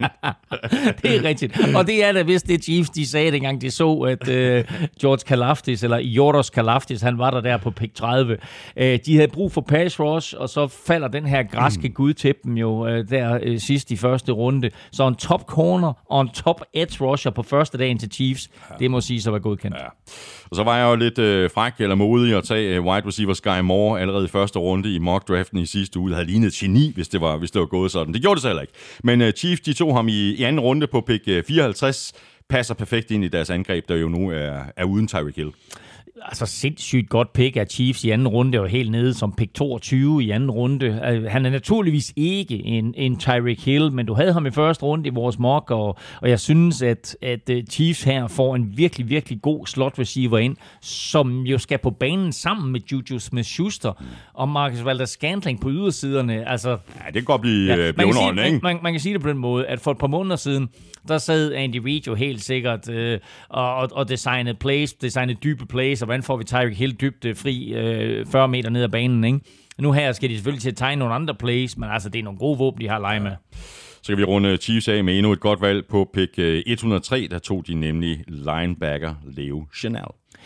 Ja, altså Chiefs fortsat jo bare med at lave super picks. Leo Chanel er sådan en old school linebacker, 112 kilo, der bare er en øh, brutal runstopper, men som også kan blitse, og øh, han kan jo lynhurtigt blive starter for dem på linebacker. Så øh, i de første tre øh, runder, der får de altså en ny receiver øh, en, og en opgradering i alle tre led på forsvaret. Øh, så altså både øh, ja, øh, hvad hedder det, defensive line og linebacker og, og corner, ikke? Altså, øh, det her, det var en, en, en virkelig, virkelig solid draft af Chiefs. Og dermed er vi fremme ved øh, Packers på pick 22, deres øh, første af to valg i første runde. Du tog jo øh, wide receiver Jahan Dodson til Packers her i vores øh, mock. Øh, jeg havde lidt på fornemmelsen, at de endnu en gang ville springe øh, receiver over i første runde. Øh, de fik så en klasse receiver i toppen af anden runde med Christian Watson på pick øh, 34, og ham kommer vi selvfølgelig tilbage til. Men selvom jeg altså ikke var øh, specielt overrasket over Packers endnu en gang, jeg sprang receiver over i første runde, så havde jeg godt nok ikke lige gættet på, at de ville tage øh, linebacker Quay Walker øh, her. Jeg, jeg tror ikke engang, vi talte om ham hverken i morgen eller i optagsudsendelsen. Mm. Og, og, og der, der var der andre positioner, hvor behovet var større umiddelbart. Altså okay, bredden på linebacker var måske ikke den bedste, men alligevel, altså, jeg, jeg forstår ikke det her valg. I is confused. I is, or you, you is also confused. I is very confused. Uh, vi har talt så meget om Kobe Dean, og så vælger Packers uh, hans holdkammerat Quay Walker. Han er større øh, end Dean, og han har også ikke samme spørgsmålstegn omkring sit helbred som Dean, men de fleste havde ham som et solidt valg i anden runde. Ikke som pick 22 i første runde. Øh, I øvrigt det pick, som Packers jo havde fra Devonta Adams handel mm, med mm. Raiders. De seks top receiver var jo væk allerede på pick 18. Og jeg tror nok, at jeg havde set Jahan Dodson eller Traylon Burks mm. til Packers. Men øh, jeg tror også, at Packers blev taget lidt med bukserne nede over, at de var væk så hurtigt. Men burde de helt ærligt ikke have tra- traded fire pladser op? Jo, det havde ikke kostet alverden. Og, og, og nappet Traylon Burks, ja. det tror jeg. Men uh, ja. Nu ser vi, hvad Quay Walker han udvikler sig til. Og så var der nok en øh, del øh, Packers-fans, der håbede, at der så ville blive taget en receiver med det andet pick i første runde på pick 28. Men nej, nej, Packers de havde andre planer. Og ja, så synes jeg faktisk, at det giver øh, ok mening, øh, at, at de gjorde, som de gjorde, i stedet for at presse en wide receiver ind her. De to nemlig defensive tackle, Devonta Wyatt for Georgia. Ja, og det var et klasse pick af, Packers på pick 28. Altså, jeg er ret vild med Devonta Wyatt, som jeg jo synes er den spiller i overgang, der minder mig mest om Aaron Donald. Øh, hurtigt første skridt, øh, skyder gennem linjen, masser af fart for en fyr på, på 140 kilo. Jeg synes jo, Packers havde en lidt mærkelig første runde, hvis man sådan ser overordnet på det, men det her pick var genialt. Øh, og så en anden anden lille ting, som jeg vil pointere, det er, at det er så svært i USA at bryde social arv. Men ham her, han kommer altså fra en fattig familie og har den første i hele sin familie til at gå på college, og nu bliver han en holden mand med en fireårskontrakt, hvor alle pengene er garanteret. Og så i øh, anden runde, øh, helt i toppen på pick øh, 34, så stod den altså på øh, wide receiver, og det var øh, ham, som jeg i øh, flere måneder håbede ville falde til 49ers på 61, øh, og som du havde coach til at tage i vores øh, mock draft i sidste uge. Christian Watson fra North Dakota State, i øvrigt Trey Lances tidligere legekammerat. Nå, ja, okay. Nå, det var meget sjovt. Øh, ja, Packers fik deres wide receiver her. De trade op med Vikings og, og, og Narbo og Watson meget tidligt øh, i anden runde. Øh, de ville jo helt sikkert ikke risikere, at der kom endnu et run på receiver her i anden runde, som de ikke var en del af. Øh, som du siger, startede på North Dakota State der. Øh, tre år øh, spillede øh, primært på ydersiden øh, i et løbetungt angreb, så han greb ikke ret mange bolde som sådan, men øh, han holdt et vanvittigt snit på 20,4 yards per catch og det tror jeg, der er mange NFL-klubber, der har slikket sammen munden øh, over. Øhm, men jeg synes, det hører lidt med til historien, at det niveau, han møder der på anden divisions øh, college-niveau, det er bare ikke den samme, som han kommer til at møde i NFL. Så jeg glæder mig til at se, hvad Christian Watson han kan på det her niveau. Mm. Ja, fordi øh, Packers tog jo faktisk endnu en uh, wide receiver senere i draften uh, på pick 132, Romeo Dobbs. Mm. Lidt af et stil måske, og måske er det, det er ham, vi, ser folde sig ud før Christian Watson. Han er måske mere klar til NFL, sådan lidt mere uh, poleret og ready to go. Der er i hvert fald flere eksperter, som siger, at Christian Watson har det største potentiale, men at øh, Romeo Dobbs her, han måske nok kommer til at få flere snaps i øh, den kommende sæson. Og så kan vi lige runde øh, Packers af med at notere, at de to i alt tre offensive tackles ud af de i alt 11 spillere, de draftede. Øh, det virker til, at øh, de havde øh, fokus på den offensive linje på vej ind i draften og godt vidste, at øh, det skulle der gøres noget ved. Ja, helt sikkert. Altså, de, øh, de øh, vælger løbende offensive tackles eller offensive linemen i den her draft, og øh, det man jo tit siger om draften, det er jo, at øh, du rammer plet på cirka 50 procent, hvad angår spillere, som kommer til at spille i NFL, men kun omkring 30 procent på spillere, som bliver starter i NFL. Og derfor, når du så vælger tre offensive tackles, øh, Packers gjorde det med running backs for et par år siden, hvor de vælger tre running backs, og det faktisk er, er den running back, som de drafter sidst, som ender med at blive den store stjerne i form af Aaron Jones. Øh, og her der drafter de altså tre offensive tackles, hvor jeg har øh, øh bedst øje til ham, de drafter som nummer to, nemlig Wake Forests offensive tackle, Zach Tom, øh, som godt kunne blive sådan en, en, en rigtig gusten på den offensive linje. Så øh, en, en udmærket draft af Packers. Jeg var ikke tilfreds med deres første runde, men jeg synes, at overordnet set, så fik de en god draft, selvom jeg synes, at de to Christian Watson lidt højt. Mm.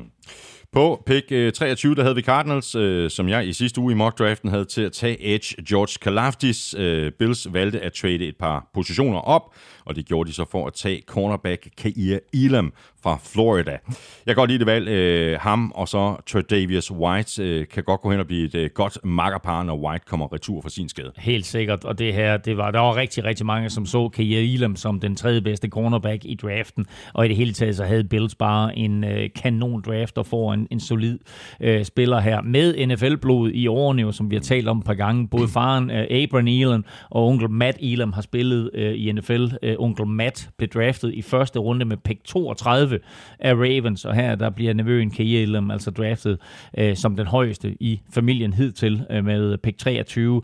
Øh, han kommer ind på cornerback selvfølgelig, og jeg vil forestille mig, at han er udsat til at starte fra dag 1, øh, som du siger, på den modsatte side af Tredavious White. Bills draftede i alt otte spillere. Deres øh, andet valg var running back James Cook fra Georgia, som med sin øh, hurtighed og rigtig gode hænder også kan blive en, en del af kastespillet hos Bills. Klassepick af Bills, synes jeg. Jeg kender jo lidt til hans storebror Dalvin Cook, så jeg har en, en god fornemmelse af, hvad Bills og Josh Allen får her. Øh, ikke mindst i kastangrebet, hvor øh, lillebror James Cook er super giftig, når han først øh, får bolden øh, i hænderne på enten et, et screen pass eller et swing pass eller et eller andet. Så han skal nok blive en fin tilføjelse. Sidste spiller, vi skal omkring her hos Bills, det er Ponder Matt Ariza fra San Diego State, som øh, Bills nappede med pick øh, 180. Det er jo fuldstændig uhørt sent for The Punt God. Det er uhørt for The Punt God. Uh, vi skulle helt ind i 6. runde, før uh, han blev valgt. Uh, og han var først den, den tredje ponder, der blev valgt i den her draft. Fuldstændig crazy. Men altså, øh, overskud af Bills, som jo øh, nærmest ingen øh, svagheder har på papiret længere. Så øh, lidt overraskende selvfølgelig, at Pontgård først blev draftet i, i 6. runde, men overskudsagtige Bills at tage ham. Og så kan man jo sige, øh, tage betragtning af, at de ikke pontede en eneste gang i de sidste to kampe, de mødte. de, de, de mødte, hvad hedder det, Patriots. Så får han jo ikke meget arbejde. Men der var en, en lille, et lille spørgsmålstegn ved, hvor god han var som holder på field goal og ekstra point, og det måske var derfor, at han faldt til 6. runde sammenlignet med nogle af de andre ponder. Så har vi øh, pick øh, 24, der har vi Cowboys, hvor du i mock draften i sidste uge havde dem til at tage offensive tackle Charles Cross. Han blev så taget af Seahawks allerede på pick øh, 9. Du havde positionen rigtig, Elming. Det blev en offensive tackle, og det giver også rigtig meget mening at drafte til linjen, nu hvor uh, Lael Collins og Connor Williams ikke længere huserer på den, og hvor Tyron Smith og Zach Martin begge er på den forkerte side af 30. Cowboys, de valgte altså Tyler Smith, som jeg ikke mindes, at vi har brugt specielt meget krudt på øh, lidt, lidt overraskende valg, synes jeg her umiddelbart. Vi har ikke brugt meget krudt på, men jeg har faktisk nævnt ham hver gang, både i vores optagsudsendelse og også i vores mock, som en spiller, man skulle holde øje med, fordi han kunne spille både guard og tackle. Og jeg synes ikke, at det er overraskende på nogen måde, at Cowboys de napper en offensive lineman, øh, selvom jeg har set flere kritisere øh, det her valg. Øh, men så vil jeg sige, at de bedste øh, tackles var jo væk, øh, og de bedste guards var jo også væk. Øh, så de kunne tage center, Tyler øh, Lindbaum, eller de kunne tage Tyler Smith. Mm-hmm. Øh, og øh, som sagt ikke, altså Tyler Smith, han kan spille både guard og tackle, så han kan jo komme ind og starte på, på for eksempel øh, venstre guard, øh, modsat Zach Martin, og så kan han med tiden øh, udvikle sig til en tackle og blive rykket derud, så jeg synes faktisk, det er et fint valg af Cowboys. Og så har vi faktisk ikke øh, valgt andre spillere ud, som vi skal tale om her hos øh, Cowboys, øh, som jeg synes havde en lidt underlig draft. Og når man så samtidig tænker på, at de slap Amari Cooper i free agency og kun fik et femte rundevalg mm. tilbage fra ham, så er der nok nogle Cowboys-fans, der sidder og tænker, hvad fanden for... Oh, jeg har den faktisk. Og tænker... Hvad fanden foregår der? Ja, præcis. Hvad skal vi sige til Cowboys draft? Åh, oh, jamen jeg har ikke så meget at tilføje. Altså, de drafter en, en defensive end, uh, edge rusher i anden runde, der hedder Sam Williams, som måske har noget, noget potentiale, og så i, i tredje runde, der tager de en receiver, der hedder Jalen Tolbert, uh, og de har brug for hjælp på, på receiverpladsen, så han skal nok få noget spilletid, men altså, han er jo helt sikkert ikke en Amari Cooper. Nej. Så har vi Ravens her på øh, pick øh, 25, som jo oprindeligt tilhørte Bills, og jeg var frisk at tage Sky Moore til Bills i, øh, i mokken i sidste uge. Han røg så til Chiefs i anden runde. Hvad gjorde Ravens her på pick 25? De to som mænd, center Tyler Linderbaum, og ham talte vi om, da vi talte øh, Ravens på pick 14. Så vi skynder os videre til øh, pick øh, 26, som vi også kan komme hurtigt forbi. Det var oprindeligt Titans pick i sidste uge, der nappede du Edge David Ojabo til dem. Jets var så offensive og valgte at trade op, også for at tage en Edge. Det var så ikke Ojabo eller Kalafdis for den sags skyld, som Jets havde øje på. De nappede Jermaine Johnson, ham talte vi om tidligere på pick 4, da vi gik Jets igennem. Så endnu en gang, der hopper vi hurtigt videre. Nu er vi fremme ved pick 27. Det kan vi også øh, komme forbi i en fart, fordi picket var Buccaneers. Jeg valgte safety Daxton Hill til dem i sidste uge. Her havde vi altså endnu en handel. Jaguars de traded op for at tage linebacker Devin Lloyd, og ham talte vi om, da vi talte om Jaguars på pick 1. Packers på 28 kan vi også komme hurtigt forbi. Dem har vi nemlig talt om, ligesom vi også har talt om valget her på 28, nemlig defensive tackle Devonta Wyatt. I mokken i sidste uge, der havde du dem til at tage linebacker Devin Lloyd, som altså i virkelighedens verden røg en plads tidligere på pick 27.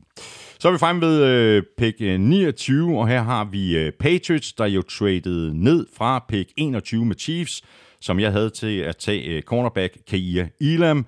Jeg skulle også vælge for Patriots i sidste uge, og her tog jeg cornerback Trent McDuffie. Elming, vi taler også om det i, øh, i, i sidste uge, at Patriots de kunne vælge at adressere den offensive linje.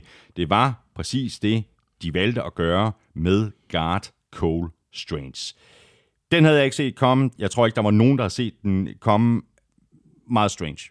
Ja, meget strange. Uh, altså helt ærligt, hvad tænker Patriots på? Uh, de fleste havde en rangering af Cole Strange som maksimalt et sent anden runde pick, nogen der tredje runde. Og uh, Rams Sean McVay sagde faktisk live på tv, at da Packers tog Strange, at de havde kigget på ham som en mulighed på pick 104, altså aller sidst i tredje runde. Så grinede han lidt højlydt, Sean McVay, og det blev der sådan uh, lavet flere historier omkring, altså sådan at, at han hånede lidt Bill Belichick, så han har efterfølgende været nødt til at ringe til Bill Belichick og ikke nødvendigvis undskylde sig, men mere forklare sig, at øh, han var overrasket over, at øh, øh, ikke, ikke at han sagde, at, at det var et fejlvalg af Patriots, men mere at øh, han griner lidt af, at de havde brugt så meget tid, og at Les mm. Snead, hans øh, altså Sean McVays øh, general manager der, havde øh, tvunget Sean McVay til at bruge så meget tid på at kigge, øh, kigge bånd igennem med Cole Strange, når han nu var væk allerede i øh, første runde. Ja, ja. Og så sagde Snead faktisk efterfølgende, at hvis man kigger på Cole Strange, så har han et meget hurtigt første skridt. Mm. Øh, meget eksplosivt, og et af de øh, hurtigste første skridt overhovedet af nogen spillere i draften. Så det er sådan nogle små detaljer, som Patriots og Bill Belichick har kigget efter, men derfor er det her stadigvæk det største reach overhovedet i den her draft, og meget, meget overraskende valg af Patriots synes i det hele taget, at øh, Patriots havde sådan lidt øh, en, en underlig draft, øh, endnu mere underlig end Cowboys. De draftede 10 spillere, Pierre Strong, running back på 127, som jeg havde udset til at måske at kunne gå til, til 49ers i fjerde eller femte runde, synes jeg faktisk var et godt valg. Ellers, øh, synes du, der er nogle spillere, som vi skal øh, tale om her, øh, som, som Patriots de valgte? Altså, der, der, der er 10 spillere, vi har talt om den ene, ja, Cole Strange. Jeg, jeg, jeg vil sige, den spiller, jeg vil fremhæve, som jeg synes, de gjorde det rigtig godt med, det er cornerback Marcus Jones, øh, som de får i tredje runde. Det var, det var faktisk et rigtig, rigtig fint pick. Øh, ikke den største cornerback, men altså, vi så J.C. Jackson få enorm succes hos mm. Patriots. Øh, så, øh, så der har de måske fra, fra at Bill Belichick, han tidligere altid gerne vil have store cornerbacks, øh, så har, har han måske ændret lidt holdning nu øh, med, med den succes, som J.C. Jackson havde, så der var Marcus Jones et fint pick.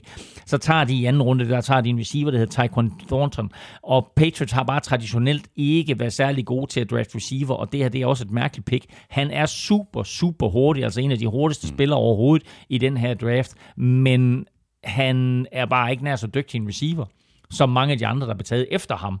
Så jeg synes ikke, det her det var en god draft af Patriots. Så er vi fremme ved Chiefs på øh, pick øh, 30. Du havde den til at tage defensive tackle, det Marvin Leal, her i øh, sidste uge. Chiefs gik en anden vej med valget af edge rusher George Kalafdis, og ham har vi talt om øh, tidligere. Så vi er videre til Bengals på pick 31. De kom hjem med øh, seks nye spillere. De valgte så ikke linebacker Nakobe Dean, som jeg ellers tog til dem i sidste uge. De tog i stedet øh, safety Daxton Hill. Øh, synes jeg rigtig godt valg her på 31, hvor de vil også tænker lidt frem til, hvad er det, 2023, hvor Jesse Bates kontrakt løber ud. Så er der lidt fremtidssikring i det. Helt sikkert. Øh, og jeg ved da, at, at jeg tror, der, eller jeg ved, at der var mange Bengals-fans, der frygtede, at klubben de ville vælge en, en safety på pick 31, men jeg synes faktisk, det her pick, det er genialt. Øh, og man kan jo sige om Hill, at han er meget mere end en safety. Han kan stille op overalt på banen og har erfaring både som free safety og strong safety. Han har erfaring som slot corner, og der er også stillet op som normal corner. Så en super alsidig spiller, som helt sikkert kommer til at gøre det her forsvar bedre. Og så har vi faktisk ikke valgt øh, andre spillere ud her for Bengals, som vi skal tale om. Øh, men var det ikke sådan lidt overraskende, at de kunne adressere den offensive linje en jo. gang, og så først i fjerde runde? Jo, det var det. De, de vælger en spiller, der hedder Cordell Volson, og øh, de har selvfølgelig gjort en hel del i free agency, og de har fået opgraderet den, den offensive linje meget, meget kraftigt i, i, i free agency, men jeg kunne godt have set dem tage et par picks til den offensive linje. Øh, det meste var selvfølgelig væk, da de, da de valgte der på pick 31 i første runde. Øh, så Daxton Hill har jeg intet ondt at sige om, men i de senere runder, der burde de have valgt flere offensive linemen, de gjorde. Det skal lige siges, at de kun havde seks picks alt i alt. Ja. Og så er vi fremme ved pick 32, øh, der øh, oprindeligt tilhørte Lions. De traded jo op med Vikings, som derfor fik øh, fornøjelsen af at vælge den sidste spiller i første runde. Du valgte for begge hold i sidste uge i mock-draften. Lions havde du til at tage quarterback Kenny Pickett, og for Vikings valgte du at adressere den offensive linje med Kenyon Green. Han var så taget i den uh, rigtige draft, så Vikings det var valgte de at gå. Ja, lige præcis. Så uh, Vikings valgte at gå over på den uh, anden side af bolden og gøre det, som du faktisk også troede, at de ville gøre, nemlig fokusere på secondaryen, og her nappede de så safety Louis Sean fra Georgia. Jeg, jeg kan rigtig godt lide uh, Louis Sean, uh, men hvad, hvad, hvad siger du til valget, Elming? Er du tilfreds med, ja, med valget? Jeg, jeg er meget han, tilfreds. Han, han skal vel ind og afløse Harrison Smith på, på lidt længere sigt, ikke? Jo, på længere sigt, men han, lige nu der bliver han jo bare en super duo med uh, Harrison Smith. Uh, jeg er meget tilfreds med, med Vikings første to valg i den her draft. Uh, Louis Sean her er født på Haiti faktisk, og var fodboldspiller som ung. Øh, hans mor bor i Chile nu og har aldrig været i USA. Nu får han da råd til at, at give hende en flybillet og spørge, om hun ikke vil komme op og se ham spille. Men øh, hun var kun 16, da hun fik ham, og derfor så spiller han med nummer 16. Nu må vi så se, om det nummer det er fri hos Vikings. Øh, begyndte at spille fodbold, da han kom til USA og havde en træner i high school, der hed Dion Sanders. Præcis. Det er ikke en dårlig træner at have. Så han har, han har lært fra de bedste. uh, han spillede også for college-mesterne fra, uh, fra Georgia og blev kåret til MVP i college-finalen i januar. Mm.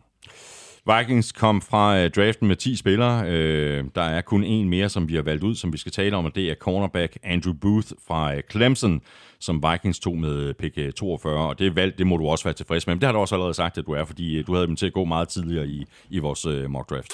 Ja, altså jeg, jeg er meget, meget tilfreds med Andrew Booth her. Altså, jeg synes, øh, Vikings får virkelig god værdi her for, for de mange handler, de foretog. Uh, Andrew Booth var mange jo vurderet som, som draftens uh, bedst, tredje bedste eller fjerde bedste corner, men uh, bliver altså først valgt som nummer syv her.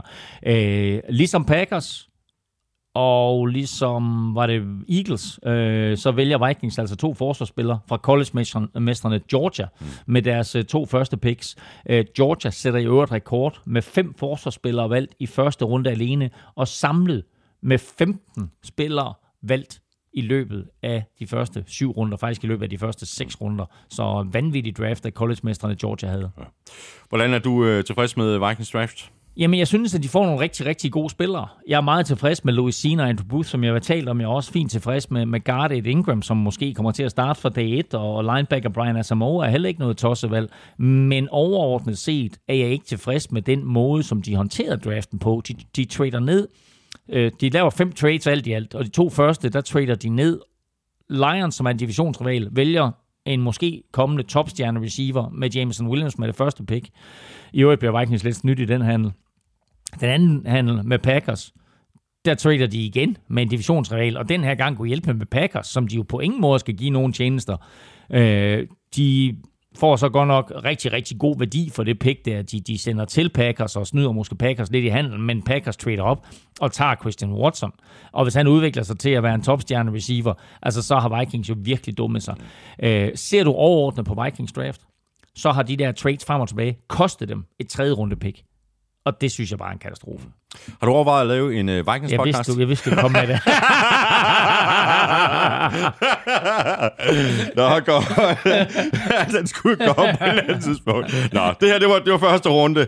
Nu mangler vi så lige de uh, otte hold, der altså ikke havde et første rundevalg. Ja, og så lige uh, Buccaneers, der jo traded ud af af første runde. Og det er uh, Buccaneers, uh, vi begynder med, fordi de valgte den uh, første spiller i anden runde på pick øh, 33. I vores mock, der havde dem til at tage øh, safety Daxton Hill på pick øh, 27. Det blev altså defensive end Logan Hall fra Central Michigan, som Buccaneers de valgte, og han øh, minder vel i virkeligheden lidt om en af de spillere, de allerede har, nemlig William Goldston. Jamen prøv at høre, det er jo helt sikkert en god spiller, de får her, Buccaneers, øh, i Logan Hall, men var defensive end øh, slash edge øh, virkelig en position, hvor de følte, de havde et behov for at draft endnu en spiller til. Øh, de to Joe Tryon Shoyenka øh, sidste år i første runde, og så bruger de deres første pick i år på endnu en edge. Øh, men altså okay, øh, den nye head coach, øh, Todd Bowles, han ved jo, øh, og han er defensiv minded, og ved jo, øh, at man aldrig kan have nok gode pass rushers. Øh, plus at øh, Logan Hall jo kan spille sådan en mere traditionelt øh, defensive end i 3-4 forsvar. Og det var faktisk den eneste spiller, som vi havde valgt ud af de alt otte spillere, som øh, Buccaneers draftede. Vi kan måske øh, lige nævne øh, Ponder Jake Kamada, øh, som Box tog på pick 133. Ja, ja, altså Ponder er også mennesker, men øh, det er lidt halvtidligt. Ja, jo, men altså, de følte måske, at de havde behov for at dække ponder-positionen ind, og blev altså den anden øh, ponder draftet efter Jordan Stout, og også foran guard. Videre til uh, Bears, uh, der altså først havde et valg på uh, pick 39, og det var på grund af tradet sidste år, hvor de gik op for at hente Justin Fields. Og med det i mente, så synes jeg faktisk, at det er en smule overraskende, at Bears i årets draft ikke gik mere målrettet efter at give netop Justin Fields nye våben eller bedre beskyttelse på den offensive linje. I stedet der tog de cornerback Kyler Gordon fra Washington. Ikke at der er noget galt med Kyler Gordon, god spiller. Mm. Jeg forstår bare ikke rigtig prioriteringen her. Nej, og, og, og, og altså Bears første to picks fejler som sådan ikke noget. Altså Kyler Gordon er cornerback og er flere spået til at kunne snige sig ind i første runde. Uh, mit problem her er, at de vælger cornerback først, og så vælger Jaquan Brisker safety mm. uh, ni picks senere to høje valg brugt på forsvaret, i stedet for at hjælpe quarterback Justin Fields, enten med en receiver eller med en offensive lineman. Ja, du har en ung superstjerne quarterback, som vi så sidste år har nogle begrænsninger. Du skal hjælpe ham på ja. alle mulige måder, og det gør Bears ikke med den draft Nej. her. Bears kom fra draften med hele 11 spillere på Bears tredje pick. Øh, der var der lidt til angrebet og lidt til Justin Fields, wide receiver Willis Jones fra Tennessee på pick 71. Og så må jeg bare med skam erkende, Elming, at jeg ikke kender alverden til øh, Wills Jones. Øh, gør du? Hvad, hvad, det eneste, hvad, hvad, kan, hvad, hvad kan du fortælle om jamen, ham? Det eneste, jeg kan fortælle om ham, det er, at han har masser af fart. Altså, vi snakker verdensklasse fart, men altså igen, øh, ikke nogen særlig poleret receiver, så det er ikke en spiller, som du kommer ind og så siger, det her det er en Randy Moss. Mm. Øh, det her det er en spiller, som har øh, al den fart i verden, det skal være. Jeg sammenligner ham lidt med Troy Williamson, som Vikings draftede for nogle år tilbage, der skulle være afløseren for Randy Moss, og det blev jo bare en kæmpe katastrofe, mm. fordi øh, så snart at han øh, havde sprintet ned ad banen der, og bolden kom i hans retning, så havde han ingen anelse om, hvad vej han skulle vende sine hænder. Og øh, det er lidt det samme med Willis Jones her, så øh, hvis du vil hjælpe Justin Fields, så gør det på en anden måde end Willis Jones. Og på øh, pick 168 og pick 186, så blev den offensive linje om sider adresseret det er godt nok sent, synes jeg. Det er det. Uh, men til gengæld, altså ja, de, de vælger Braxton Jones og så en uh, offensive guard, der hedder Zach Thomas, og Zach Thomas, det er jo et rigtig godt fodboldnavn. Det er jo mange, mange Miami Dolphins-fans i hvert fald ikke genkendende til, men det her det er ikke en linebacker, det her det er en guard, men uh, uh, ja, til gengæld fik de gjort noget ved den offensive linje, så må vi se, hvor gode de to spillere er. Så har vi øh, Coles, øh, der jo ikke havde noget øh, første rundevalg på grund af Carson Wentz traded sidste år. Det blev jo ikke den helt store succes. Og så valgte Coles altså at trade ned fra 42 til 53. Og her tog de wide receiver Alec Pierce fra Cincinnati. Det er så et rigtig stabilt valg, synes jeg, på det her tidspunkt i draften. Rigtig, rigtig god værdi. Klasse pick af Colts. Jeg havde jo lidt forudset, at dine 49ers øh, skulle tage øh, Pierce, men nu får Matt Ryan altså et dejligt nyt mål at kaste til. Og så må vi jo se, hvor det efterlader T.Y. Hilton, der jo er free agent, og vi talte lidt om i vores optag, at hvis Colts ikke draft en receiver højt, så var der chance for, at T.Y. Hilton vil komme tilbage. Nu er det mere tvivlsomt. Colts draftede otte spillere. Vi skal lige omkring øh, en af dem, som vi også taler om i vores øh, optagsudsendelse, og det er ham, som de tog med pick 77, altså i tredje runde. Offensive tackle Bernhard Reimann fra Central Michigan, og ja, oprindeligt fra Østerrig. Jamen altså, det er jo ser godt med øh, Bernhard Reimann, som øh, kommer ind på, til, øh, til, til Coles her. Jeg synes, det er fantastisk værdi, at de får ham helt nede på, på tredje runde. Jeg kan huske min første mock i år, der havde jeg ham til at gå i første runde. Jeg tror også, de fleste ikke havde ham til at falde ud af anden runde, men her der får de ham altså i tredje runde. Og det er jo super god værdi for dem, og det fylder også et behov, fordi de jo skal have en fyr til at komme ind og overtage på, på den der venstre tackle, hvor Eric Fischer han er smutte, Så har Bernhard Reimann det, der skal til, så starter han fra dag 1 for dem på venstre tackle. Så er vi fremme ved øh, mine 49ers på øh, pick 61, og de valgte jo at fyre alt krudtet af øh, sidste år for at gå op og tage Trey Lance på pick 3. For Niners, de traded hverken op eller ned i år, valgte simpelthen øh, en spiller, hver gang det var deres tur, og jeg havde jo sådan lidt på fornemmelsen, at de endnu en gang ville adressere den defensive linje, og det var lige præcis det, de gjorde med valget af edge rusher Drake Jackson fra USC, et valg, jeg er meget tilfreds med. Best player available, og de skal ligesom også øh, forsøge at finde en øh, modsat Nick Bosa, der kan rushe quarterbacken. De Ford, han er definitivt fortid. Er han definitivt? Definitivt. Ja. Nå, vi, vi har talt meget om Drake fra USC, men uh, det er Drake London, ja. receiveren. Uh, Drake Jackson her, er også fra USC, men han er altså så edge og en virkelig god spiller at få så sent i draften. Uh, Fort Liners drafter jo først her på grund af Trey Lance-handlen sidste år, men uh, får super god værdi og fylder også et tomrund efter uh, Arden Key, mm. der fik sit store gennembrud sidste år, men så er flyttet til, til Jaguars. Uh, hvad siger du ellers til, til Fort Liners draft? Altså helt overordnet, så er jeg sådan set uh, ganske godt tilfreds. Jeg har lige et enkelt spørgsmål omkring, uh, ja, fuldstændig ligesom sidste år, tredje runde, så tager de en running back. Lad nu være med det der... Uh,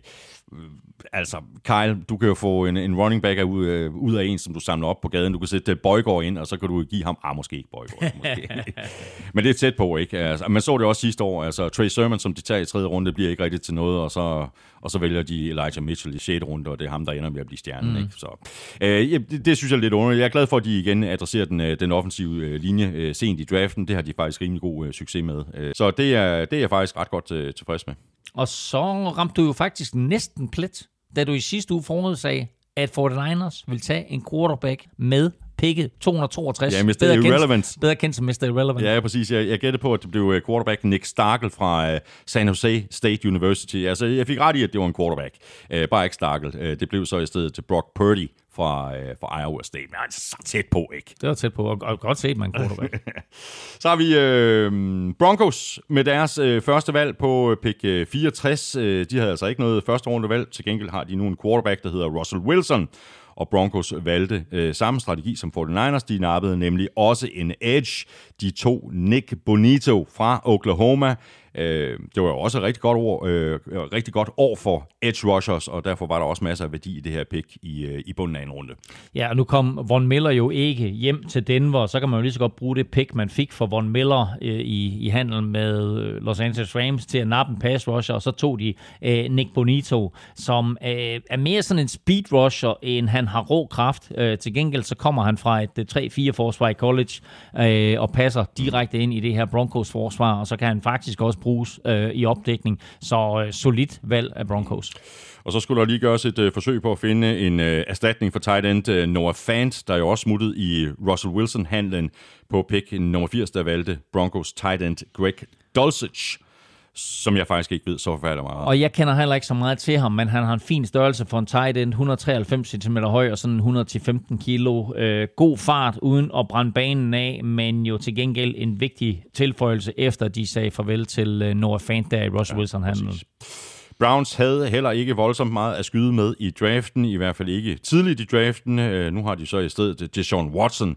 Browns havde pick 44, øh, de traded så ned til 68 øh, hvor de to cornerback Martin Emerson fra Mississippi State. Øh, ham skal vi faktisk ikke bruge så forfærdeligt meget krudt på. Øh, der er fire andre af de i alt ni nye Browns-spillere, vi skal tale om. Den første af dem er wide receiver David Bell fra Purdue, som Browns tog med øh, pick 99. Øh, ham nævnte du jo faktisk også i vores øh, optagsudsendelse. Præcis. Her er David Bell, som jeg nævnte kort i vores optakt. Glem alt om de 15 receiver, øh, som blev valgt før ham.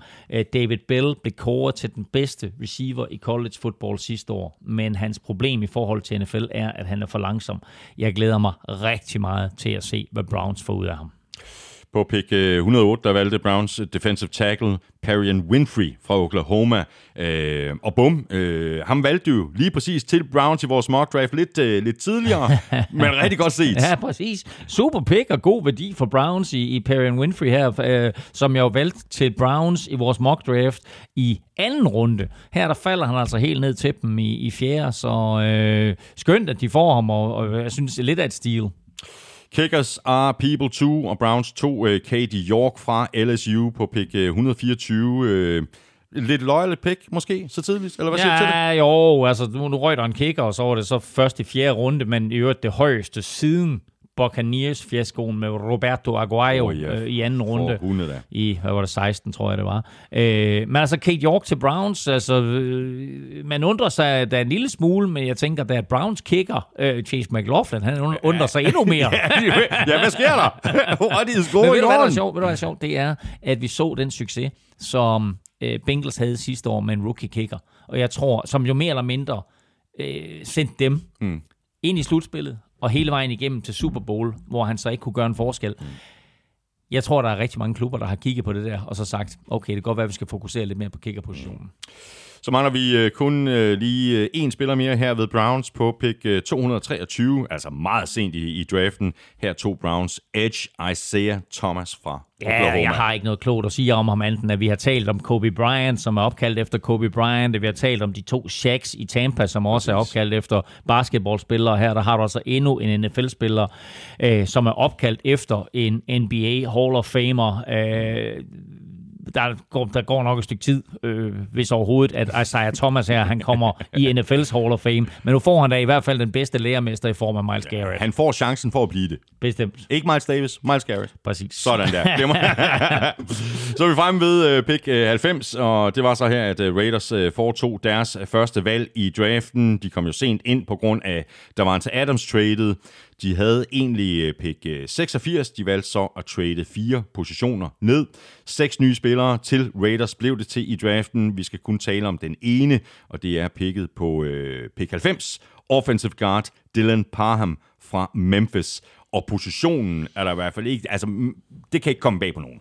Nej, på ingen måde. Altså, det øh, er uh, Raiders første pick her er pick 26 i tredje runde. Det vil sige, at der var 89 spillere, øh, der var blevet draftet før de kom til fadet. Ikke?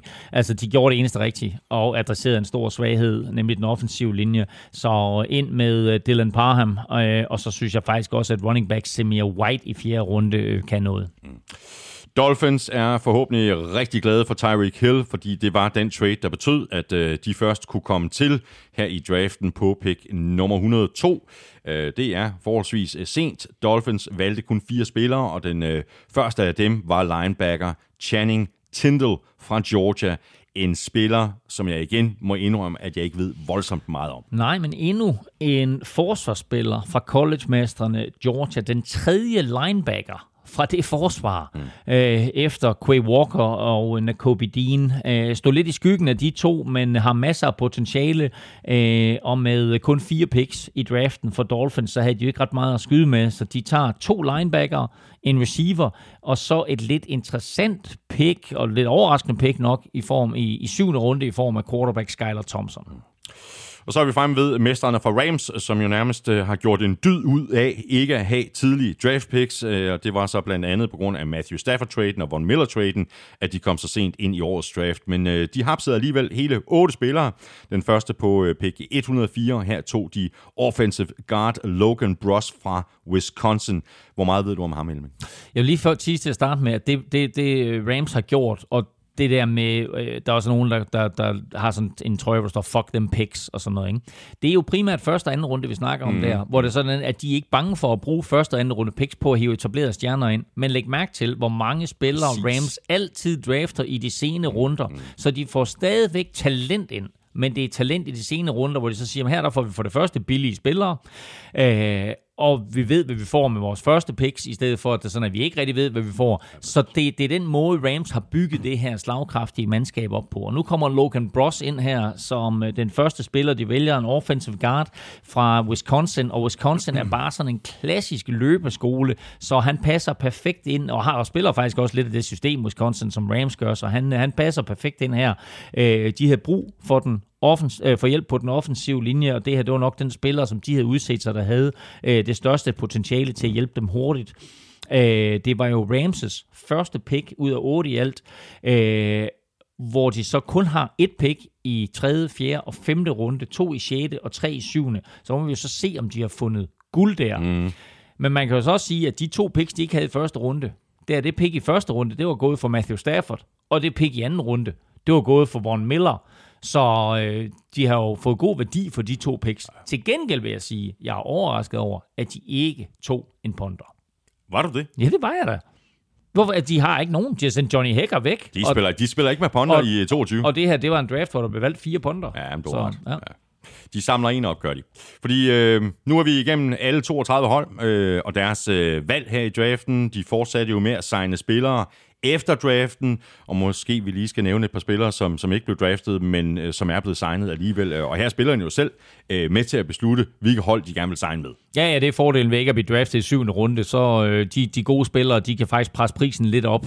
Øh, syvende runde, det er jo sådan lidt, der, de bliver bare stavnsbundet af det hold, der drafter dem, hvor alle de spillere, der ikke bliver valgt øh, sent der i syvende runde, de får aldrig på CV'et, at de er blevet draftet Nej. til NFL. Til gengæld, så er der mange af de her, som kommer ind i training camp, som rent faktisk kan sige, jamen jeg har også et tilbud for den klub, mm. og også et tilbud for den klub, og så siger den tredje klub, så, så vil vi godt give dig lidt mere. Så de er faktisk i stand til at forhandle en, bedre løn ja. på plads end syvende runde picks. Øh, jeg har været udvalgt par stykker, som jeg synes er meget, meget væsentlige. Eagles hiver Carson Strong ind, quarterback. Altså det er et vanvittigt, at, at, at han falder helt ud af draften, Carson Strong. Øh, så det er et godt valg. En anden spiller, som er helt crazy, det er, at receiver Justin Ross fra Clemson Helt vildt. ryger til Chiefs. Altså, et, superstjerne receiver, ja, superstjerne er han selvfølgelig ikke, så han blev draftet, men en virkelig, virkelig dygtig receiver, som ryger til Chiefs. Altså, the rich get richer, ikke? Øh, center Alec Lindstrom, øh, som er bror til Eric Lindstrom, der spiller for Falcons og er tidligere første runde pick, ryger til Cowboys. Det har noget potentiale. Øh, jeg vil nævne en tysker, faktisk, som jeg overrasker over ikke bedraftet, nemlig cornerback Marcel Dabo. Vanvittig atletisk fyr, som via det her International Pathway Program, øh, hvor man kan få ekstra spillere mm, mm. Øh, til rådighed, øh, som kommer fra, fra udlandet. Øh, han er blevet tildelt til Colts, så Colts har fået Marcel Dabo. Hold øje med ham. Øh, Rams hiver en kicker ind i form af øh, Cameron Dicker, ikke? som også bare Som, dej- som, som er en kicker. som, som er en kicker, kicker digger, så, um, som også bare er et uh, dejligt navn. øh, så vil jeg sige, Saints og Chargers har været hurtigt ude og signe spillere. Saints har hentet, Chargers har hentet 14 spillere ind, Saints har hentet 17 spillere ind, som er, som er undrafted. Ikke? Så masser af øh, nyt blod ind i truppen, Ja, ja. og halvdelen af dem, 9 ud af 10, øh, får jo aldrig nogensinde en NFL-kontrakt, men får trods alt chancen for at vise sig frem i, øh, i training camp. Og så vil jeg lige nævne øh, 1, 2, 3, fire navne her, som ikke rigtigt, som måske næppe kommer til at se øh, NFL-banen på noget tidspunkt, men som trods alt har en mulighed for at komme i training camp rundt omkring. Det er Bam Night. Det er Smoke Monday. Det er Charleston Rambo. Charleston Rambo. Ja. Det er stærkt. Og sidst men ikke mindst, Big Cat Bryant. Hold nu op, mand. Ja, det er stærkt. Øh, skal vi lige have en, en top 5 og en bund 5 over de hold, øh, som du synes har gjort det bedst og værst? Øh, Vi har jo allerede sådan lige Ja, været lidt ja, ja. inde på det øh, løbende Jeg om, har lavet en hvem, artikel, hvem der har gjort det godt. jeg har lavet en artikel inde på Gud Klud, hvor man kan gå ind og læse mine vinder og taber i, i den her draft. Jeg synes, Der, du, har også, du har også lavet øh, altså for, for hele draften, og yes. ikke bare for første runde. Ikke kun for første runde, for hele draften. Det er glimrende. Øhm, Jeg har, også lavet, jeg har også lavet en liste, så jeg kan sige check, hvis jeg også øh, okay, jamen. har, har dem. Jamen, så starter vi med og Ravens. Øh, check. Check, ikke? Øh, sindssygt flot draft. Nærmest alle picks sad lige i skabet. Det samme kan man sige om New York Jets. Altså, Check. vanvittigt flot draft, ikke? Philadelphia Eagles med den måde, de handlede på og sørgede for os at have noget til næste år. Vanvittigt flot draft. Check. Så er altså Kansas City Chiefs. Hmm, har jeg ikke. Og altså, jeg synes, de havde en helt igennem spektakulær draft, Jeg og jeg, og jeg er rystet over, at et så godt mandskab kan have så god en draft øh, og, og, og bliver forstærket på den måde. Så dem har jeg. Og så øh, vil jeg sige, at jeg har Houston Texans, som for, første gang har, som for første gang har noget at skyde med, og jeg synes forvalter det rigtig godt. Mm. Så har jeg øh, i min artikel en bonus, der hedder New York Giants, ja. men jeg vil også komme med en anden bonus, og det er ponder, fordi der bliver draftet ikke færre end, end fire ponder. Fire ponder bliver der draftet i, øh, i 2022. Hvem har du yder, yderligere vinder? Øh, Øhm, Giants, som du ja. Så havde sådan en øh, slags honorable mention, ja. og så har jeg faktisk også skrevet Lions op. Jeg synes, de har en god draft. øh, ja, jo, jamen, det har de. de. Jo, de får nogle rigtig, rigtig gode spillere ind. Det gør de helt sikkert. Bund 5. Ja. Øh, hvis vi starter altså med den, der har klaret sig mindst dårligt. Ikke? Sådan noget lykke noget. Mindre præ- mindre. Ja, præcis. ikke? Mindst dårligt. Uh, Chicago Bears. Jeg synes ikke, Chicago check. Bears havde en god draft, så jeg er meget utilfreds uh, med, med den måde, de forvalter Justin Fields på. Øh, I virkeligheden er du vel rigtig godt tilfreds med, hvordan de forhalter det på. Det ville jeg have været, hvis den næste, jeg nævnte, ikke øh, havde været Minnesota Vikings. Ah, godt. Fordi, øh, og, og, og egentlig så vil jeg sige, at de spillere, som Vikings får ind, er fine, og det sagde jeg også tidligere, men jeg er bare ikke tilfreds med den måde, de agerede på i den her draft. Så synes jeg, at Arizona Cardinals Yes. Øh, har haft en elendig draft, og man kan sige, at grunden til, at de trader op for øh, Marquise Brown, er jo nok, at de ved det med DeAndre Hopkins. Og oh, har vi gennemgået det i øvrigt med DeAndre Hopkins, der har fået seks spildags karantæne. Nej, det er oven i, øh, det er oven i al balladen med, med Kyler Murray. DeAndre Hopkins... Han, han, har, han har lige taget noget medicin, han ikke skulle tage. Præcis, lad os, lad os kalde det det. Øh, glemte vi at tale om det i starten? Eller hvad? Det gjorde vi vist. Men anyway, um, DeAndre Hopkins har fået seks spildags karantæne, så det tror jeg faktisk, at Cardinals de ved øh, under draften, og derfor gør de også en død ud af at hente Marquise Brown, som jo er tidligere holdkammerat mm, mm. med Kyler Murray. Øh, og Kyler Murray og, og Marquise Brown har taget masser af billeder sammen, og Marquise Brown har angiveligt presset sin vej ud af Ravens, og nu er han til Cardinals og spille med Kyler Murray. Øh, så øh, det, det, var, det, var, det var både under draften og efter draften, at, at Cardinals de ikke gjorde det særlig godt. New England Patriots, jeg forstår simpelthen Yes, ikke den der nej. draft der, som jeg skriver til at starte med. WTF, Cole Strange, meget strange. øh, og sidst men ikke mindst, min helt store taber i den her draft, Malik Willis. Øh, så øh, et sted mellem, ja, det, vi, vi gennemgik mere eller mindre det hele. Alt al, al, al, det, øh, al den dårligdom, han måtte lide her ja. i weekenden. Ja. Jeg har også øh, Cowboys og... Øh, hvem har jeg mere på? Buccaneers. Ja, Også som to ja. hold, som måske ikke havde sådan øh, De har, den lige, allerbedste, de har ligegyldige draft. drafts. De har ligegyldige Ja, drafts, ja, ikke? Eller i hvert fald spillere, som jeg vil sige, vi ikke har hørt ret meget om, og det kan da godt være, at nogle af dem, de får en, en gloværdig karriere og overrasker positivt, Ja, ja, men uh, der, var ikke, øh, der var ikke noget sådan nævneværdigt ved deres drafts. Hvad er det øh, bedste pick, synes du? Det må næsten være Malik Willis, ikke? Altså bedste Nå, value det, væk. Ja, det, det, det, det kan du sige. Det er, det, det, det, altså, jo, altså tredje runde for Malik Willis er selvfølgelig vanvittigt flot. Jeg vil sige, Kyle Hamilton med nummer 14 Ja. til Baltimore Ravens er et crazy godt pick. Jeg vil også sige, Jermaine Johnson ja. med pick 26 til Jets er et crazy godt pick. Øh, ikke Carl Pickens, men George Pickens øh, til Pittsburgh Steelers i anden runde er et vanvittigt godt pick. pick, pick. Jeg vil sige, Drake Jackson, at 49ers drafter så sent, som de gør, og får Drake Jackson, det synes jeg er et klasse pick. Og så vil jeg sige, Denver Broncos, som også træder ind i draften sent, og får Nick Bonito Ja, ja. med deres første pick, er et, øh, er et, et super godt pick. Og så vil jeg sige, Atlanta Falcons, Desmond Ritter. Jeg er vild med det pick. Wow. Så øh, det, øh, det var sådan lige mine største steals. Mm. Største øh, reach ud over Cole Strange. Okay, og Cole Strange selvfølgelig øh, klar etter. Øh, så vil jeg sige, at øh, øh, jeg er ikke helt... Altså, den der Wandale Robinson til Giants... Øh, jeg ved godt, at de gerne vil have en spiller ind, som minder om Kadarius Tony og så videre, men var der virkelig ikke andre receiver, de kunne tage en Wandale Robinson? Han bliver spændende at se, han bliver spændende at følge helt sikkert, øh, men jeg synes, det var lidt at reach. Og så synes jeg også, at Packers betalt alt, alt for meget. To anden runde picks for at komme op og få et anden runde pick for at tage Christian Watson, synes jeg også var lidt at reach. Du insisterer simpelthen på at runde af med Packers, var? Lige den sidste sviner til Packers. Inden vi skal have svaret på quizzerne. De er mega gode Packers. De er sygt gode. Vi skal have quizzen. Oh. Det er tid til quiz. Quiz, quiz, quiz, quiz. okay. Ja, Nå. godt. Det er mig, der plejer at svare øh, først. Det og jeg er fuldstændig blank. Okay. Malik Willis blev draftet med pick 86 i år. For præcis 40 år siden i den her uge, der blev en anden kendt spiller og Hall of Famer taget med pick 86. Hvem? Altså i 1982. Korrekt. Ej, stop. Du må simpelthen give mig et eller andet. Jeg kan ikke give dig mere.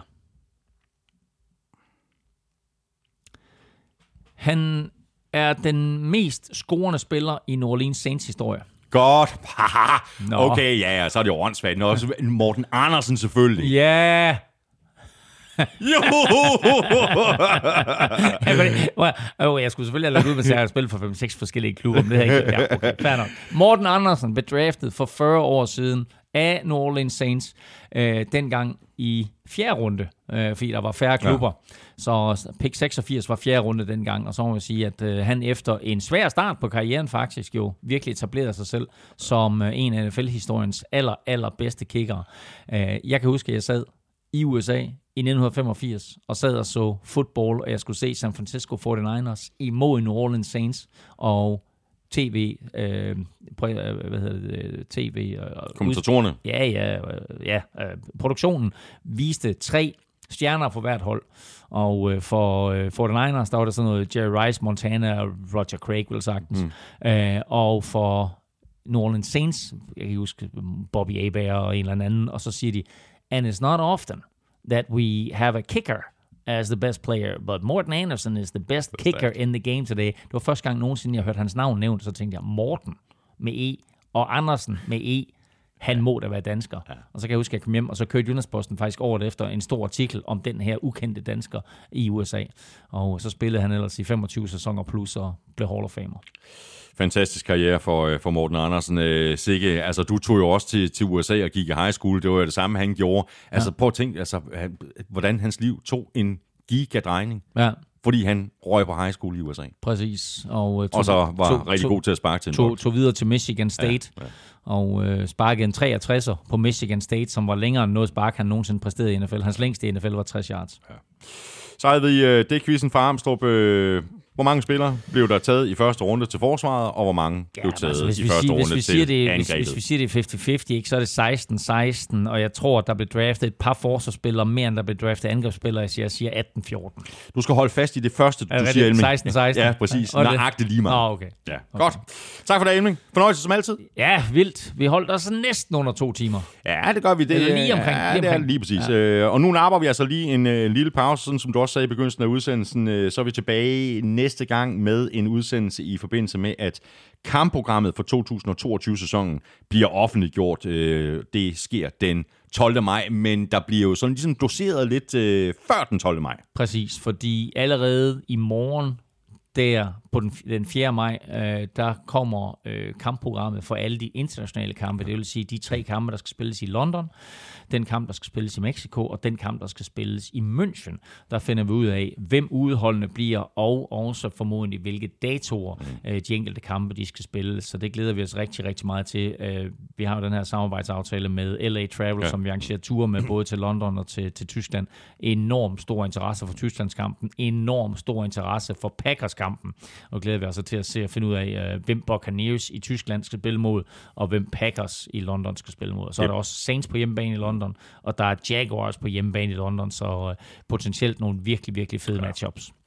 Det bliver spændende, og vi vender altså tilbage om øh, to uger, hvor vi kigger øh, på øh, kampprogrammet for næste sæson. Tak for i dag. Øh, tak, øh, fordi du lyttede med.